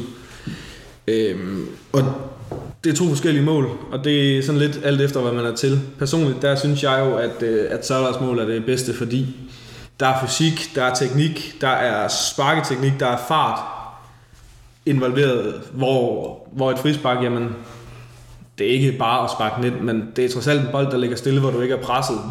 Så derfor, der, der har jeg Sørlot hjemme mod OB som, øh, som mit bedste mål i efteråret. Jeg vil sige, at jeg har to listige øh, bud, udover øh, det, som, som Patrick her han nævner. Lad os høre. Jeg har øh, Paul med sit hovedstød mod AGF. Øh, alene den sekvens, hvor han stiger op over Pierre Kanstrup, tror jeg er, og hætter over i det lange hjørne, det beviser hvorfor, at man taler om en pris på 50 millioner i sommer. Øh, international topklasse. Fuldstændig vanvittigt, hvor godt han får sat af, og den spændstighed, han viser i sit hovedstød, og den kraft, han får sat på. Outstanding. Øh, mit andet bud, det er Sørlot, den kontrascoring, han laver med Hobro, hvor Drillman bliver sendt afsted på højre kanten og lægger en skråt tilbage, og Sørlot han køler den over med højre ben over i krydset. Det er også et pænt mål. Jeg tror, der var et trænerteam, der var særlig glad for den, for det lignede godt nok en skabelonøvelse fra, fra træningsbanen. Mm. Men jeg må sige, mit, mit bedste bud, det er nu også Sørlot hjemme mod OB. Den måde, han sætter blåbær på. Ja. Jamen, øh, jeg, tror, jeg tror næsten, vi skal tilbage til Zidanes tid for at, at se en modstander, der er blevet sat så betragteligt. Ja, eller pionen, når han var i godt humør. Af en, af en sårklædt på en så ren, det var, det var fuldstændig vanvittigt. Øh, Og han har bare bevist det flere gange sidenhen. At, øh, det er også en dimension i hans spil. Han mangler bare at få den klasket ind på nogle NBA, han tager. Så øh, den får han.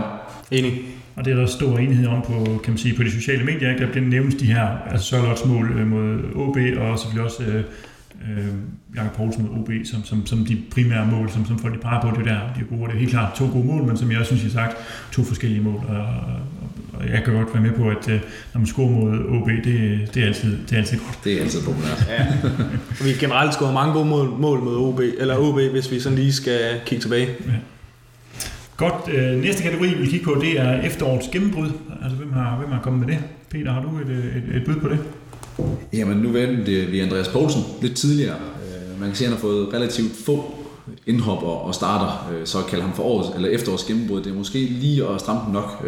Så jeg har faktisk kigget lidt på Magdal Hente i stedet for. Jeg synes, han kommer egentlig for og viser egentlig lidt af det, han kan, men uden at man sådan er- er blown away og tænker, at vi sælger bare Novak, og så mærker vi ingenting til det. Og er jo sådan lidt ind og ud af holdet i, i starten af sæsonen, men efter vi har skiftet til 3-4-3 nu her, og han kommer ind og starter hjemme mod Hobro. Mm. Øh, først øh, han er ude i, i kampen i parken, som er den første kamp i den nye formation, men øh, ellers har han siddet fast på, på venstre kanten. Øh, og siden bidrager med 6 mål i 15 kampe, hvor at, at NK på, på den anden kant, han har bidraget med 3 mål. i, øh, i de kampe, han har fået i sæsonen. Øh, så Mark har altid været en dygtig spiller, men jeg synes virkelig, han, øh, han kommer til sin ret i det system, vi laver nu her, så man siger, han er en, han er en farlig herre, når der er en nedfaldsbold inde i feltet efter dødbolde, at der er han, øh, der er han skarp. Jeg vil sige, sådan lige i forhold til Mark, der er du inde på det selv. Øh, med firmandsbagkæden, der, der så det sgu ikke for godt ud. Jeg kan huske nogle af de europæiske kampe, øh, koster han nogle mål på ved at lave nogle åndssvage frispark. Øh, men egentlig efter, efter systemskiftet har han gjort det godt. Øh, men jeg har Sørlots, øh, og det har jeg af den grund, at Paul han sad suverænt på, på, på 9. positionen, da Sørlot kom til, og man tænkte, jamen, og det var også det, der blev lagt op til, at Sørlot han skal ind og tage over for Paul, når han bliver solgt øh, her til vinter eller til sommer. Ikke? Men efter Pauls øh, skade eller sygdom, øh, jamen der gik han jo bare ind og viste, hvad han, hvad han var lavet af, og det, det øh, også som Ken siger, øh, er overraskende i forhold til, hvad man havde forventninger til ham, eller i hvert fald, hvad nogen havde forventninger til ham. Øh, og så en, øh, en skjult, øh, en, et, et, et fræk bud, lad os kalde det, øh, kunne være Philip Novak på sin nye position. Det synes jeg også er lidt af et gennembrud faktisk, at øh, han kommer ind og spiller i midterforsvaret med, med så stor overlegenhed, som han egentlig har gjort, når man tager betragtning af, at hans forsvar egentlig er, er fremad i banen. Øh, men, men Sørler får også den herfra. Og hvis man kigger rundt øh, på de sociale medier igen, så er det også lige nok de, de spillere, I nævner her. Altså, det er øh, Andreas Poulsen, det er i høj grad Del Hente, og det er også Charlotte benævnt. Ikke? Og, og jeg må sige, at hvis jeg skal sådan, øh, afgøre den øh, tip vægtskålen her, så, så vil jeg nok pege på, øh, på Del altså i forhold til, at han netop får det her gennembrud, hvor jeg også lidt i tvivl om, hvad, hvad kunne han, og hvor meget hvor god var han, og var det bare en eller anden sønderjyske spiller, kunne han tage steppet op fra FC Vestjylland og Sønderjysk, og så til, til, til, til Midtjylland. Øh, og det synes jeg, det har han fået bevist her i efteråret, at det kan han. Altså, og, og har i den grad øh, imponeret øh, offensivt øh, og som, som, som den her vingbak. Så jeg, jeg, jeg, jeg vil pege på ham. Så er jeg nedstemt. Godt. Den, øh, den sidste kategori, vi har, det handler om øh, efterårets højdepunkt eller øjeblik. Altså, hvad var det, der ligesom i den grad øh, var, var godt der? Patrick, har du et øh, bud på det? Jamen, øh, hvis vi skal kode det ned til et moment på nogle minutter, så er det Sørlots mål mod Akagedinja. Mm. Og det lyder som om, jeg har et crush på Sørlots, øh, fordi jeg, jeg siger sgu næsten ikke andet, men, men det var jo også det, der tog ham fra, og det var det, der kickstartede hans øh, FC Midtjylland-karriere, hvis man kan sige det sådan. Mm. Og så var det jo bare et ufatteligt vigtigt mål, hvor, man, hvor alt håb var ude, og, og den måde, han scorede på, er også øh, er stor, stor klasse. Så mit bud er, er Sollers mål mod, mod Akka Kalinja. Øh, jeg er fuldstændig enig. Øh, jeg sidder sådan lige og, og tænker mig tilbage til, til den augustdag, hvor han, han smasker den ind efter en masse pingpongspil ind i feltet. Øh, hvad og tænker sådan lige bare, at sidste gang jeg havde den følelse i forbindelse med en Midtjylland-mål, var da øh, først André Rømer, han øh, hætter den til 1-0 mod FCK, og, og siden Bione tør 4 FCK og smasker den over i et langt hjørne til 2-0. Det var fuldstændig afstanding at se det mål. Øh, vi var langt ud af Europa League, da så lige pludselig dukker op og får den, får den basket ind, øh, og så meget fandt til, jamen, det var ligesom det, der kickstartede hans, øh, hans tid i Midtjylland. Det er for mig det, der står absolut klarest for, for efteråret 17 nu har så må vi for en gang skulle sige, at det er jo fuldstændig enstemmigt det her, fordi jeg er fuldstændig enig. Det der, altså, hvis vi koger ned til et øjeblik, så var det der, der skete noget, ikke? hvor ja. man var på randen, og det er det, som Europa lige kan. Altså, det er jo fiasko eller succes. Altså, der er ikke, det er sort eller hvidt. Vi var på randen til et pinligt exit mod et ikke særlig godt polsk hold, og så redder vi den. Altså ja. i sidste øjeblik, altså så helt enig. Øh, årets, efterårs højdepunkt, det var øh, Solots øh, scoring mod Akademia. So you have to sign here. Now we start. We are waiting a long time.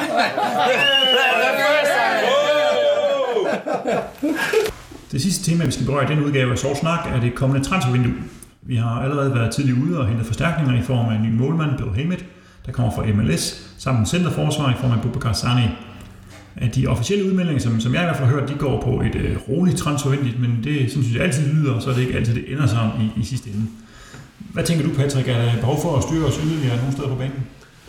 Ikke, øh, ikke hvis vi tager udgangspunkt i truppen, som den ser ud nu, og hvis vi kan undgå skader, så synes jeg ikke, der er. Øh, det eneste sted, jeg ser, at vi sådan er rigtig, rigtig sårbare over for en skade, det vil være, hvis Jakob Poulsen gik i stykker. Mm. Øh, ellers så synes jeg egentlig, det ser ganske, ganske fornuftigt ud over hele linjen. Øh, så, så hvis det ser ud, som det gør nu, når transfervinduet lukker, så synes jeg ikke, øh, så er der ikke behov for det. Så du vil godt have bare, at vi lukkede, slet ikke åbnede vinduet nærmest, altså i hvert fald på, på indsiden.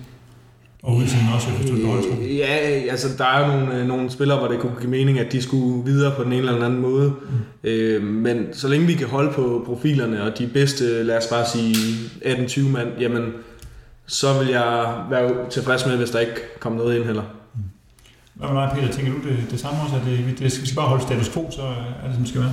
Men jeg er meget enig. Øh, et, et vintertransfervindue kan være svært at, at bringe de store forandringer ind i, øh, for man kommer sådan midt i en sæson, og der er nogle ting og nogle relationer på banen, der er godt bygget op, øh, at, at det kan være meget svært at komme ind og sætte sit præg, som vi så med, med Drakman og Dalhente og, og Kron, da de kom i vinter. At det har først ligesom været fra sommer, at i hvert fald Dalhente og Drakman for 11 har, har bidraget, mens det er lidt en anden historie med, med Simon Kron desværre. Men altså, jeg ser heller ikke, der er nogen steder, hvor vi som sådan er, er sårbare. Øh, selvfølgelig går Jakob Poulsen i stykker, så har vi godt set de kampe i efteråret, de få kampe, han har sættet på bænken, eller et helt utroen, øh, at det har vi også svært ved at håndtere. Øh, men det skulle man også helst have, når man har så dygtig en spiller. Øh, at det ser jeg mere som Jakobs styrke, end som, som resten af truppens svaghed, øh, at han har været svær at, at erstatte. Måske en, en højre kant, en, en NK. Vi har en Munchsgaard, der kommer tilbage fra en operation nu her, og skal til at genoptræne. Øh, men det er ikke mange Superliga-kampe, han er under bæltet, øh, på trods af sit, øh, sit år i Lyngby. Øh, så hvad vil det betyde, hvis nu så frem, at, at NK øh, skulle ryge? Nu sagde han godt nok i sidste podcast, at, øh, at han rigtig gerne en guld. Øh, så der skal, der skal nok et rigtig, rigtig godt bud på bordet, øh, både for klubben og for, for Rasmus personligt, øh, inden han vælger at, at rejse videre. Øh, men det er sådan de to positioner, hvor jeg ser os mindst stærke i bredden. Øh, selvfølgelig også Novak, hvis han bliver solgt. Øh, men det har jeg en, en klar forventning om, at, at Ankersen og Benham og, og Graversen i samarbejde øh, tøjer ham til et eller andet øh, træ i, i sønde anlæg, så han bliver her vinteren over. Og, men netop, vi kan huske tilbage, hvis vi går fire sæsoner tilbage, hvor vi ligger nummer et også, øh, og så går vi ind i foråret med en smal trup, og så bliver Erik og, øh, og Isuna skadet. Og øh, for mig var det i hvert fald noget af det, der sandsynligvis eller, gjorde, vi tabte guld det, i den sæson. Ja. Så den her sårbarhed på en enkelt spiller kan jo, kan jo være farlig. Uh, hvis vi går tilbage til, til sæsonen efter, hvor vi, hvor vi henter Pusic i, uh, i vintervinduet til ligesom at supplere op i angrebet, for at sige, at vi har en Duncan, som vi er meget afhængige af. Vi skal have en mere, der kan score mål, hvis nu han går i stykker. Altså, uh, kan man lave sådan en, uh, en Pusic-handel, der, der sikrer mesterskabet, kan man sige? Altså, kan, er det muligt at lave i, i år, altså i forhold til Jakob Poulsen for eksempel? Jeg har, svært ved at se, hvad man skulle kunne hente ind øh, med, med den fornødne kvalitet, som vil være villig til at sige, jamen nu er jeg reserve for Jakob Poulsen, i hvert fald øh, i hele foråret, og så må vi se til sommer. Øh, og samtidig, jamen, når man har Jakob Poulsen, der spiller på det niveau, som han gør, så er det heller ikke et sted, man er interesseret i at poste særlig mange penge, og heller ikke når man kigger på, hvad der er på vej nedefra øh, fra akademiet. Så jeg, jeg har svært ved at se, at vi, vi laver sådan en, en såkaldt pussies øh, transfer her til vinter. Mm. Ja, jeg er helt enig. Øh, når man sådan kigger rundt på de forskellige positioner, så er vi, vi er rigtig godt garderet, hvor man kan sige, at forsvaret har måske været det punkt, hvor vi har set svagest ud, men så ser vi i Randers i mandags, at, at de kan faktisk godt spille fodbold, de reserver, vi har. Vi får Nikolajsen tilbage øh, fra skade, vi får øh, Sarne ind fra Horsens, øh, så der står vi igen rigtig stærkt. Nu ved jeg godt, der har været lidt rygter frem om, at, at Kian skulle være solgt. Øh, det er ikke noget, øh, nogen har kunnet bekræfte fra nogen som helst side. Øh, så jeg tænker, at, at det har været en avisand. Øh, og selv hvis at, at Kian skulle ryge jamen, i form af Sarne, så har vi en fuldgod erstatning, og så har vi stadigvæk Halstig og Nikolajsen.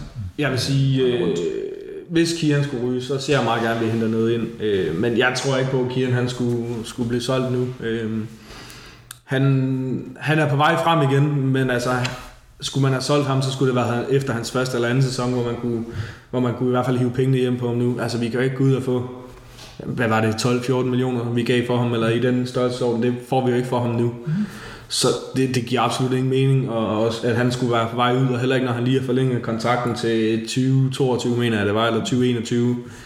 Øh, men hvis det utænkelige skulle ske, at han ryger, så, så håber jeg, at man henter en, uh, henter en erstatning ind, fordi Halsti er nok højst sandsynligt også væk senest til sommer. Øh, og så står vi lidt med, med et hul der.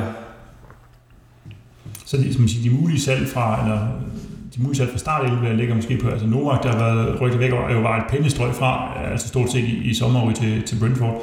Og så det her, ja, hele det her rygte om Kian, som, som jeg tror, det var Søren Sorgenfri, der på øh, Twitter bragte det frem i forbindelse med Sarne-handlen, ikke? Altså, der ligesom er en kabale, der ved at gå op. Og han, han, han plejer normalt, Søren, øh, at have sådan, altså, være en af dem, der har sådan lidt styr på, hvad, hvad der sker. Det er der, i hvert fald der, derfor, jeg tillægger det lidt vægt, og ikke bare tænker, at det er sådan et tilfældigt Twitter-rygte. Øh, Nej, men altså, når han plejer at skrive noget derinde på, på Twitter, øh, så plejer en øh, Claus Elund fra Ekstrabladet, øh, eller en... Øh, René Schrøder fra, øh, fra, til, eller fra Viasat til 3 øh, Sport også at, at bringe historierne, hvis der er noget om det. Og det er som regel, hvis to ud af de tre siger det, jamen, så er der 85-90% sandsynlighed for, at det sker, og melder den sidste det også, jamen, så er det 100% at det sker. Og nu er det kun øh, Søren Fri, der har skrevet noget, så, og det er kun en enkelt gang, han har nævnt det, så jeg har svært ved at, at se, at det skulle ske. Mm. Men hvis vi kigger lidt uden for, øh, for start 11, så er der jo nogle, i, nogle af vores bredde spillere, som, som, på en, som tyder på, i hvert fald nogle af dem er mere eller mindre sikkert, at de skal væk. Vi har en, en falkeskår, som kommer i overskud med, med Bill Hammett, og som der har været nogle historier om, men det er aldrig rigtigt, det er ikke sådan faldet på plads endnu, der er det ikke til. Han ligesom Nej, men jeg ved, han har, han har været afsted en, øh, en uge, 14 dage øh, midt i sæsonen her, hvor han har været ude og besøge en eller anden klub. Mm. Ja, og Jesper Hansen udtalte øh, her senest for en uge eller 14 dage siden, at at så vidt han var informeret, så var der i gang, eller gang i noget omkring uh, Falkeskov. Mm. Øh, det var i forbindelse med, med Hamid transferen. Ja, præcis. Hvordan han forholdt sig til den. Øh, så jeg tænker, når selv første målmand i, i klubben begynder at udtale sig om en, en potentiel transfer, så er det ikke bare... så er det ikke bare noget, en lokal journalist tager på. Nej. Så var der også en, en André Rømer, som var øh, tæt på ryge i sommer også, i hvert fald ønsker om at komme væk, og, ja. og så blev han skadet i, i kampen mod Lyngby, faktisk den sekvens, der leder op til deres udlignende øh, mål der. Ja. Øh, og, og så, der tror jeg, han missede en transfer der, vil jeg gætte på, ikke? men øh, han står vel også øh, det er affyringsramme her, eller hvad? Det gør han helt sikkert, øh, og der, jeg ved også, der var noget konkret omkring ham i, øh, i, øh, i sommers, men øh, der var ingen, der var villige til at, at slippe det, der skulle slippes for, og, for at få lov til at overtage ham. Mm. Øh, og det er så også det, jeg tænker, er der det nu? Altså er der nogen, der vil slippe den sum, som Midtjylland gerne vil have, for at vi kan slippe André Rømer. Fordi han er trods alt en, en brugbar har et stykke værktøj i vores øh, værktøjskasse, hvis man kan sige det sådan. Fordi han kan gardere på mange pladser. Altså han, han senest spiller midterforsvar.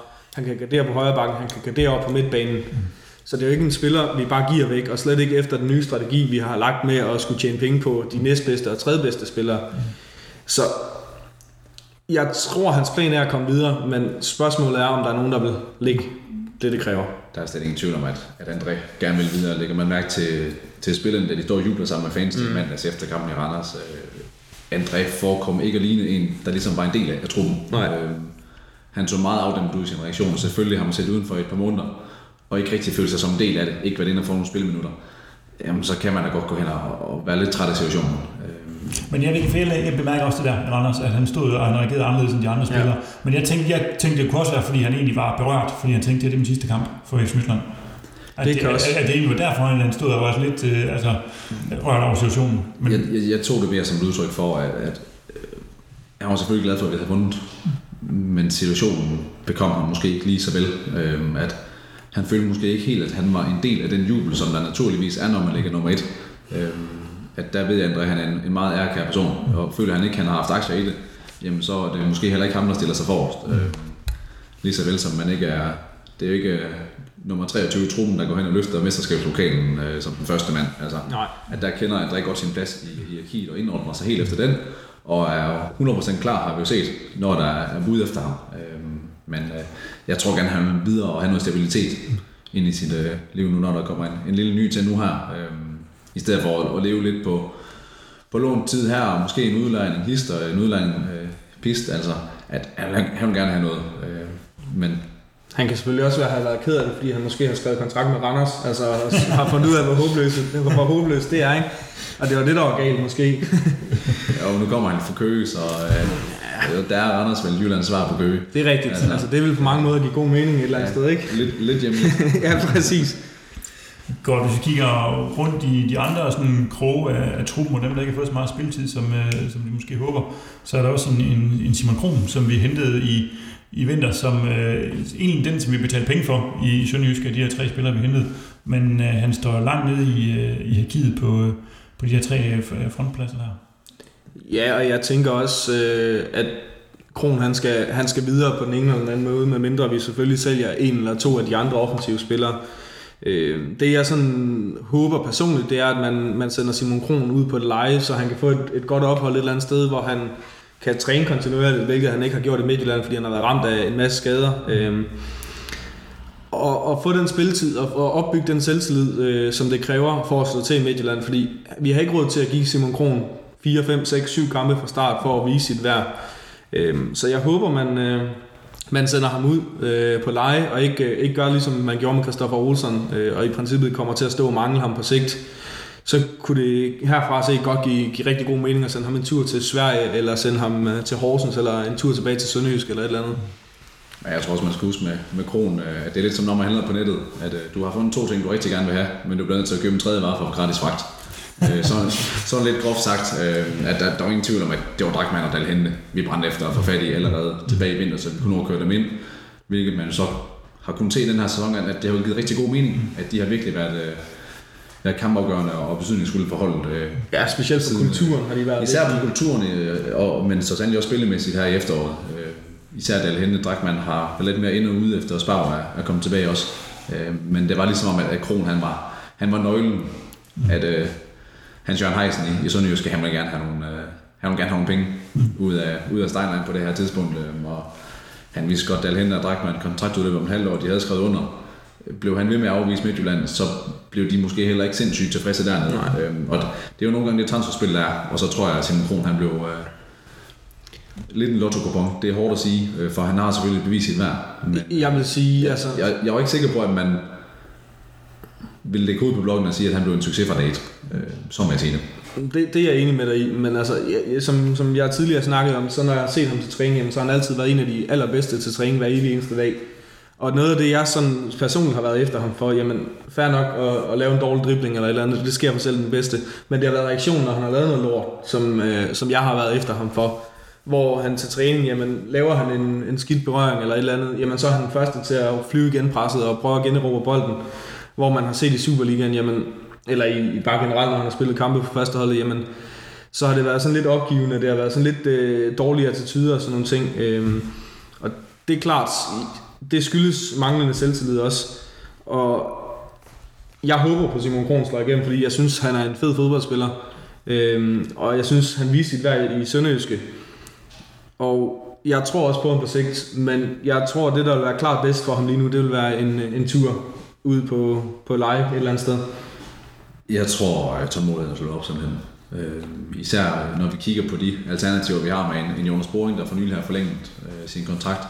En Duelund, der er brandvarm. En Rillevand. Øh, en Vikheim.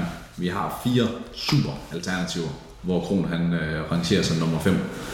Øh, jeg er helt enig. Spørgsmålet er, øh, det er rigtig godt at have bredt i sin trup. Men når du er helt ude på femte mandat, og han er knap nok på bænken i efteråret, vil man så blive ved med at lade ham rende rundt og tage tid i forhold til en, en ung spiller nedefra. Mm. Jeg tror, at, øh, men, at det er farvel til ham. Det tror jeg simpelthen. Men med de spillere, du nævner, altså der sidder jeg og tænker, en, en Rilvan, jamen, han venter vel i princippet bare på sit statsborgerskab, før han er ude af døren. Boring, han bliver ikke yngre, øh, og han passer måske ikke lige så godt ind i det system, som han gjorde det gamle. Øh, og så har vi en, en Mikkel Duhlund, som der også er muligheder for, i hvert fald ryger til sommer. Ikke? Og så er man lige pludselig der, hvor man skal ud og hente en, to, en til to nye udefra. Og så er det et eller andet sted bedre at have en, som kender klubben og kulturen, som kan få mulighed for at vise sit værd der. Og der tænker jeg, at Kron han, er, han kunne være et rigtig godt bud på det. Og man kan sige, det er hårde vilkår at præstere på, fordi som, som du siger, Patrick, han har ikke fået 5-6 kampe fra start af. Men realiteten har også bare været, at Øh, når man skifter ind, så skifter du en vikar ind op i Randers, så laver han øh, øh to assister et mål på en halv time. Du skifter ind andre steder, så skifter de folk, der kommer ind for bænken, har præsteret og har scoret. Mm-hmm. Og når man så har skiftet øh, Kron ind, når han startede, så har han ikke præsteret. Øh, så han har heller ikke præsteret til at få flere chancer, eller derfor ikke, man kan ikke forsvare, at han skulle have chancerne på bekostning af nogle af de andre. I hvert fald ikke. Altså, vil, vil vi være en topklub, så må man også bare sige, at de spillere, vi har i truppen, dem der, eller i, i start 11 selvfølgelig, og dem, der sidder på bænken, jamen de skal præstere, når de kommer ind. Mm. Øh, vi har ikke råd til at lave to eller tre udskiftninger, hvor man faktisk ikke kan se forskel, når spillerne er kommet ind. Øh, og hvad enten det er noget spillemæssigt, og selvtillidsmæssigt, øh, noget men, mentalt rent øh, generelt, så skal han virkelig tage et step op. Øh, enten at få noget mere hår på brystet, eller at vende sig til, til den præstationskultur, der er udbredt mere af i Midtjylland end i Sønderjyske, hvor det, altså det var, det var hård fight og, øh, og gå til stålet. Men, Ja, så var han jo i princippet stjernen, ikke? Altså, men om du lige ramte bolden hver gang, eller lige ramte med din indlæg, eller hvad man lige gjorde, det var måske ikke det, er det som helt kommer an på, hvis du bare husker at give et skulderskub til din nærmeste modstander, når du kommer forbi. Altså, Nej, nej. At, at, at, det er ikke nok, hvis man vil op og lægge nummer 1 eller nummer 2 i Superligaen. Nej, og enig. medaljer. Øh, og det vidner også om forskellen på, på Midtjylland og på Sønderjyske, selvom Sønderjyske er et fornuftigt Superliga-hold. Øhm, men jeg håber stadig, kun det bliver en udlejning. Se, til se andre mulige øh, afgange for vores øh, førsteholdstrup her i, øh, i, i vintertransferen? Der er nogen, der skal bange for os, der, der kan være for toppen, kan de der, som vi har snakket om, NK, der er en Sørlot, der er en Paul, der er en, en Due, der er, altså, er der nogle af dem, som, som vi tænker, det er realistisk, at, at der kommer nogle bud på dem, som vi ikke kan sige nej til? Nej, eller jo, selvfølgelig der kan komme et rigtig, rigtig højt bud. Men lige nu tror jeg, vi skal være glade for, at vi har Matthew Benham siddende, siddende i, i London med en, en stor pengetank derovre. For han ved også godt, hvad det betyder at kunne vinde mesterskab, og de indtægter, som det genererer, det vil måske kunne betyde, at, at han ikke skal sætte penge til de næste to eller tre år, mm. øh, hvis vi formår at skyde hul på, på en stor pengetank i Champions League. Mm. Øh, så jeg tror, han er en bettingmand, så jeg tror, han er villig til at tage den risiko, som det er, og sige måske nej tak til, nu er det måske ikke Paul, der bliver budt 50 millioner på igen, efter hans efterår. Øh, men skulle Werder Bremen blive desperate med den øh, sæsonåbning, de har haft nede i Bundesligaen, og tænke, jamen så henter vi Paul nu. Mm. Øh, og så lægger vi de 70 millioner, som, som Steinlein til Sydlandet ville have i sommer. Øh, så kan det godt være, at man går ind og tænker, øh, var det så ikke det værd nu? Mm. Og så kan vi gå ud og hente, eller lave en Marcin Pusic handel, Ja. som vi omtalte før, og, og springe banken for en eller anden topangriber, som, som kan gå ind og erstatte Paul. Øh, men jeg ser det ikke som særlig sandsynligt. Øh, det gør jeg ikke. Der skal, der skal Kina, Kina penge på bordet, for at det ligesom kan... Ej, det skal der, og der har vi jo bare ikke nogen Basogok lige i øjeblikket, må vi nok indrømme. Øh, Der er heller ikke uh, African Nations Cup lige nu. jo. nej. Nej, og jeg, jeg er meget på linje med Peter her. Altså, jeg har også svært ved at se, at der skulle komme et bud på, på en af vores spillere, der er så stort, at, at det giver mening at, at acceptere det. Øh, Den eneste, jeg kan være lidt nervøs for smutter, er, er Philip Novak, men jeg tror omvendt også godt, han kan se ideen i at blive, fordi nu har han mulighed for at vinde noget. Øh, Og vi skal nok være ærlige og sige, hvis han skifter til Tyskland eller England eller Frankrig eller et eller andet, jamen, så er det ikke til et af de hold, der har mulighed for at vinde noget.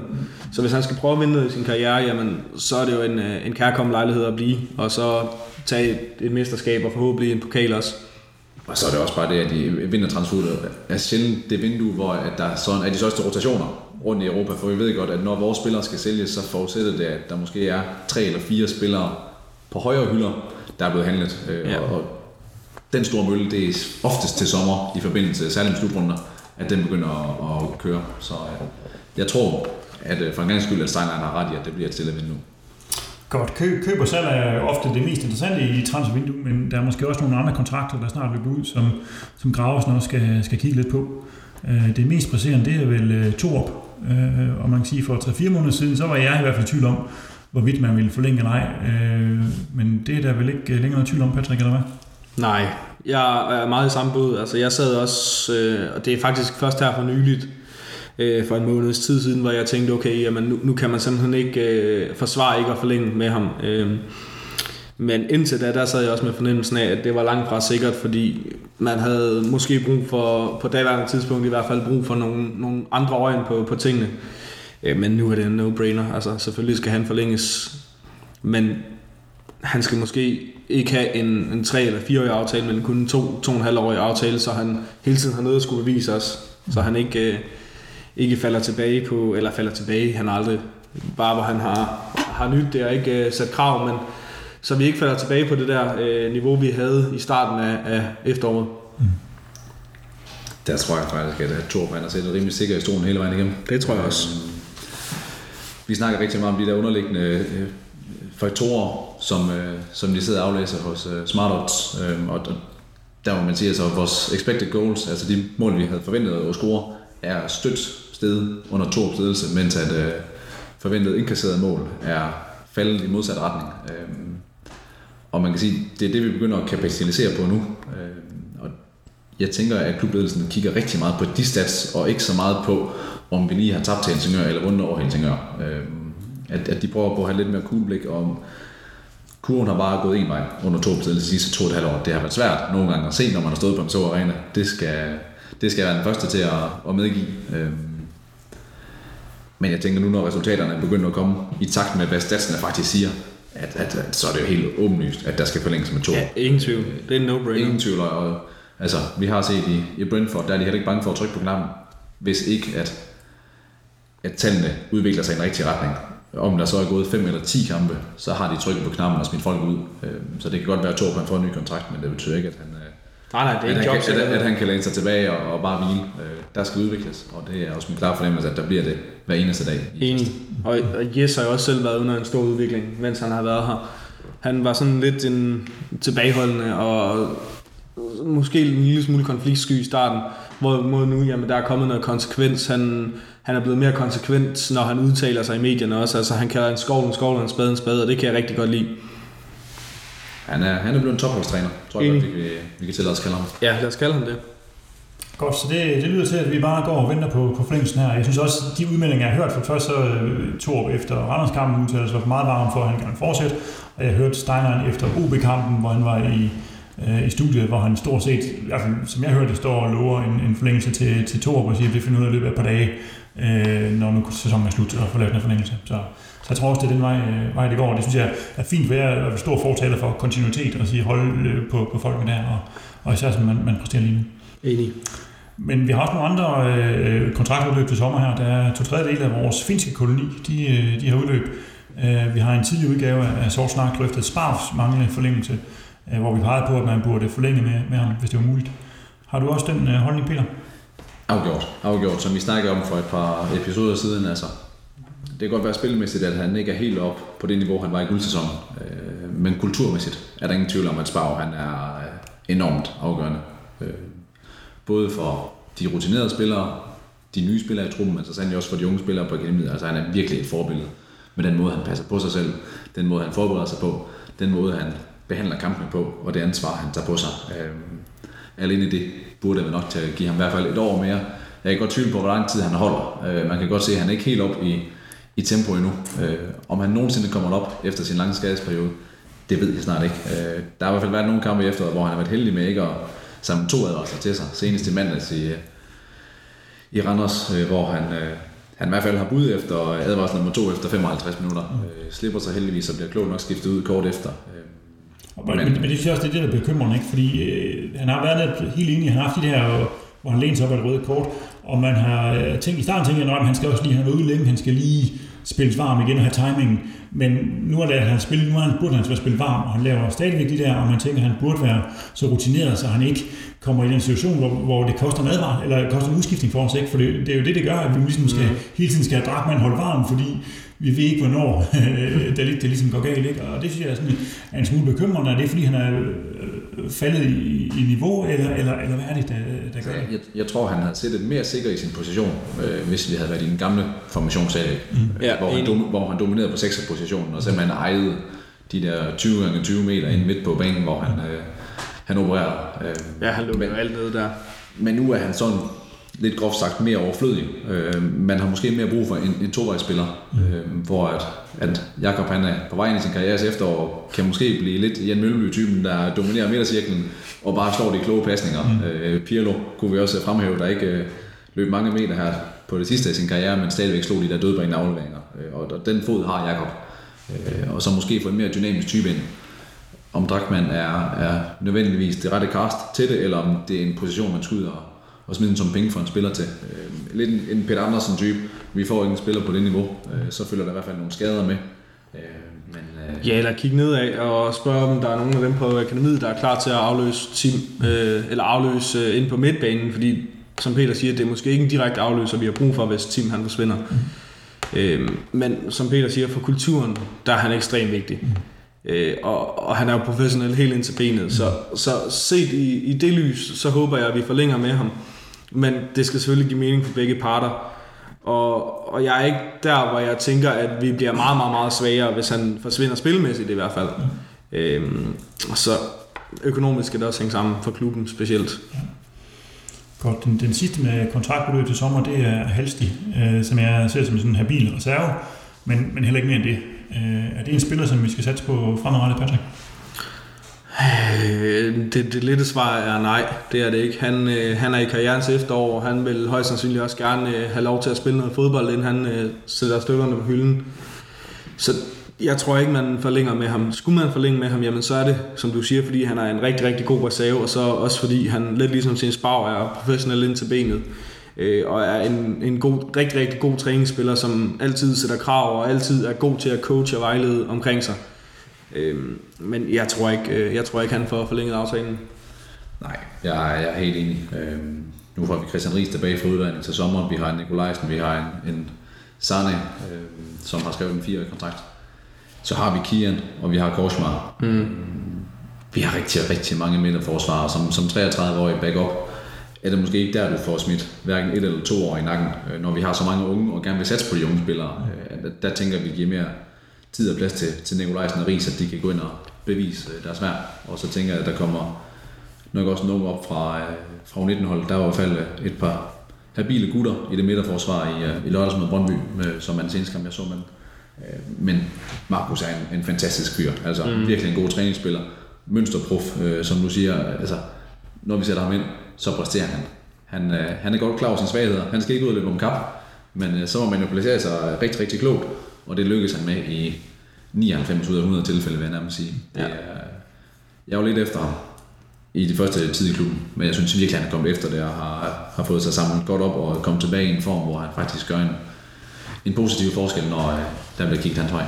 Jeg vil sige det sådan, forlænger man med ham, så er det fordi, man har aftalt med ham, at det hedder 5-8 kampe på en sæson, og ellers så er han bare træningsspiller. Det er den eneste case, hvor jeg ser, at man forlænger med ham. Det altså, så er vi tilbage lidt ved en, en Francis Dicko. Jeg Præcis. tror, han er blevet vendt i, øh, i en tidligere episode også, øh, som også var lidt på de samme vilkår, at han kunne heller ikke lave en stamplads. Han havde, han havde nok heller ikke niveau til at, at komme op på en stamplads, men han var en god træningsspiller, han var god for kulturen, og så var han bare bundprofessionel. Så når han spillede, så var der ikke en finger at sætte på det. Nej. Øh, Men om Markus han selv er interesseret i det, i en alder af 33 med to små børn, jeg tror gerne, han vil hjem til Finland og bosætte sig og, og ligesom skabe sig en fremtid der. Det er også mit bud. Og jeg synes også, det er helt rigtigt med, at hvis vi skal bruge de unge, så skal der skal plads til dem i truppen. Så, Præcis. så, så, skal der være, og hvis ikke vi kan have dem som 4. 5. reserve eller sådan noget, jamen, så- øh, så kan vi ikke have de unge, kan man sige. Så, så, så jeg tænker også, at det må være, være tak for den her gang til, til, til Halsted til sommer i hvert fald. Vi skal ikke gøre noget nu her, øh, og, og så øh, er det, har vi nogle unge klar i kulissen, kulissen der skal have chancen for, for, for at tage over. Præcis.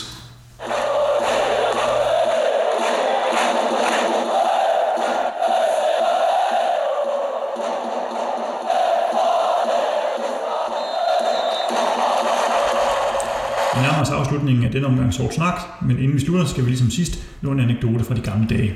I denne uge leveres den af Claus Steinlein, der fortæller om en af hans første møder med Mohammed Zidane.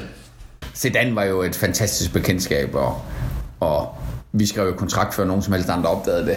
Ørger var nede i Ægypten, sad på kamelen og får skrevet under på kontrakten øh, med ham. Men så var Ørger på ferie, da han skulle starte, og det var mig, der skulle tage mig af ham. Øh, øh, sørge for, at han blev integreret i klubben og sådan noget. Så skulle jeg mødes med ham inde på Hotel Ejde. Vi skulle snakke om tingene, og jeg havde sagt til ham, jeg tager min datter med. Og det fortæller sgu lidt om, at Zidane, hvordan han også var et fantastisk menneske. Fordi jeg havde Alberte med, som nu kan jeg ikke huske, hvornår vi fik Zidane, men det har været i fire, hun er født i et, så hun har været en 3-4 år. Ja. Mm. Hun har måske været 3 år. Og Zidane ville bare være rigtig sød, så han har købt en snollerpose til hende. Og selv den dag i dag, der kan jeg se min datters øjne, da han kommer med den snollerpose. Fordi det er sådan en blandt selvpose, men ikke en blandt selvpose, hvor man har sagt, max er 20 kroner eller 50 kroner. Det er en blandt selvpose af den største blandt selvpose, jeg nogensinde har set. Der er nok for 500 kroner blandt selv slik til Alberte, hvor han siger, ej hvor er det sødt, du tager med. Her er der en slikpose til dig. Og det er, der er jo nogle gange fortalt historier om Zidane, hvordan han nogle gange kunne være lidt øh, besværlig i omklædningsrum og sådan noget. Men Zidane var også et fantastisk varmt menneske og god til at give noget, for eksempel til børn og sådan noget. Mm. Øh, Og han har så syntes, at nu når jeg havde min datter med, skulle hun have en slikpose. Så den der slikpose til 500 kroner før aftensmaden inde på Hotel Ejde, det var måske ikke, timing var ikke helt perfekt, men jeg vil sige, at min datter synes, at Zidane var en rigtig sød og var en favoritspiller øh, øh, for hende. Dermed er det slut med sort snak for denne gang. Vi er rigtig glade for de input og den feedback, vi allerede har fået, så fortsæt endelig med, med det på hashtagget sort snak på Twitter, Facebook eller andre sociale medier. Vi går nu på vinterferie, men vi kommer igen, inden FC Midtjylland skal spille igen. Tak fordi I lyttede med. Glædelig jul. Glædelig jul. Glædelig jul. Vi ses på stadion.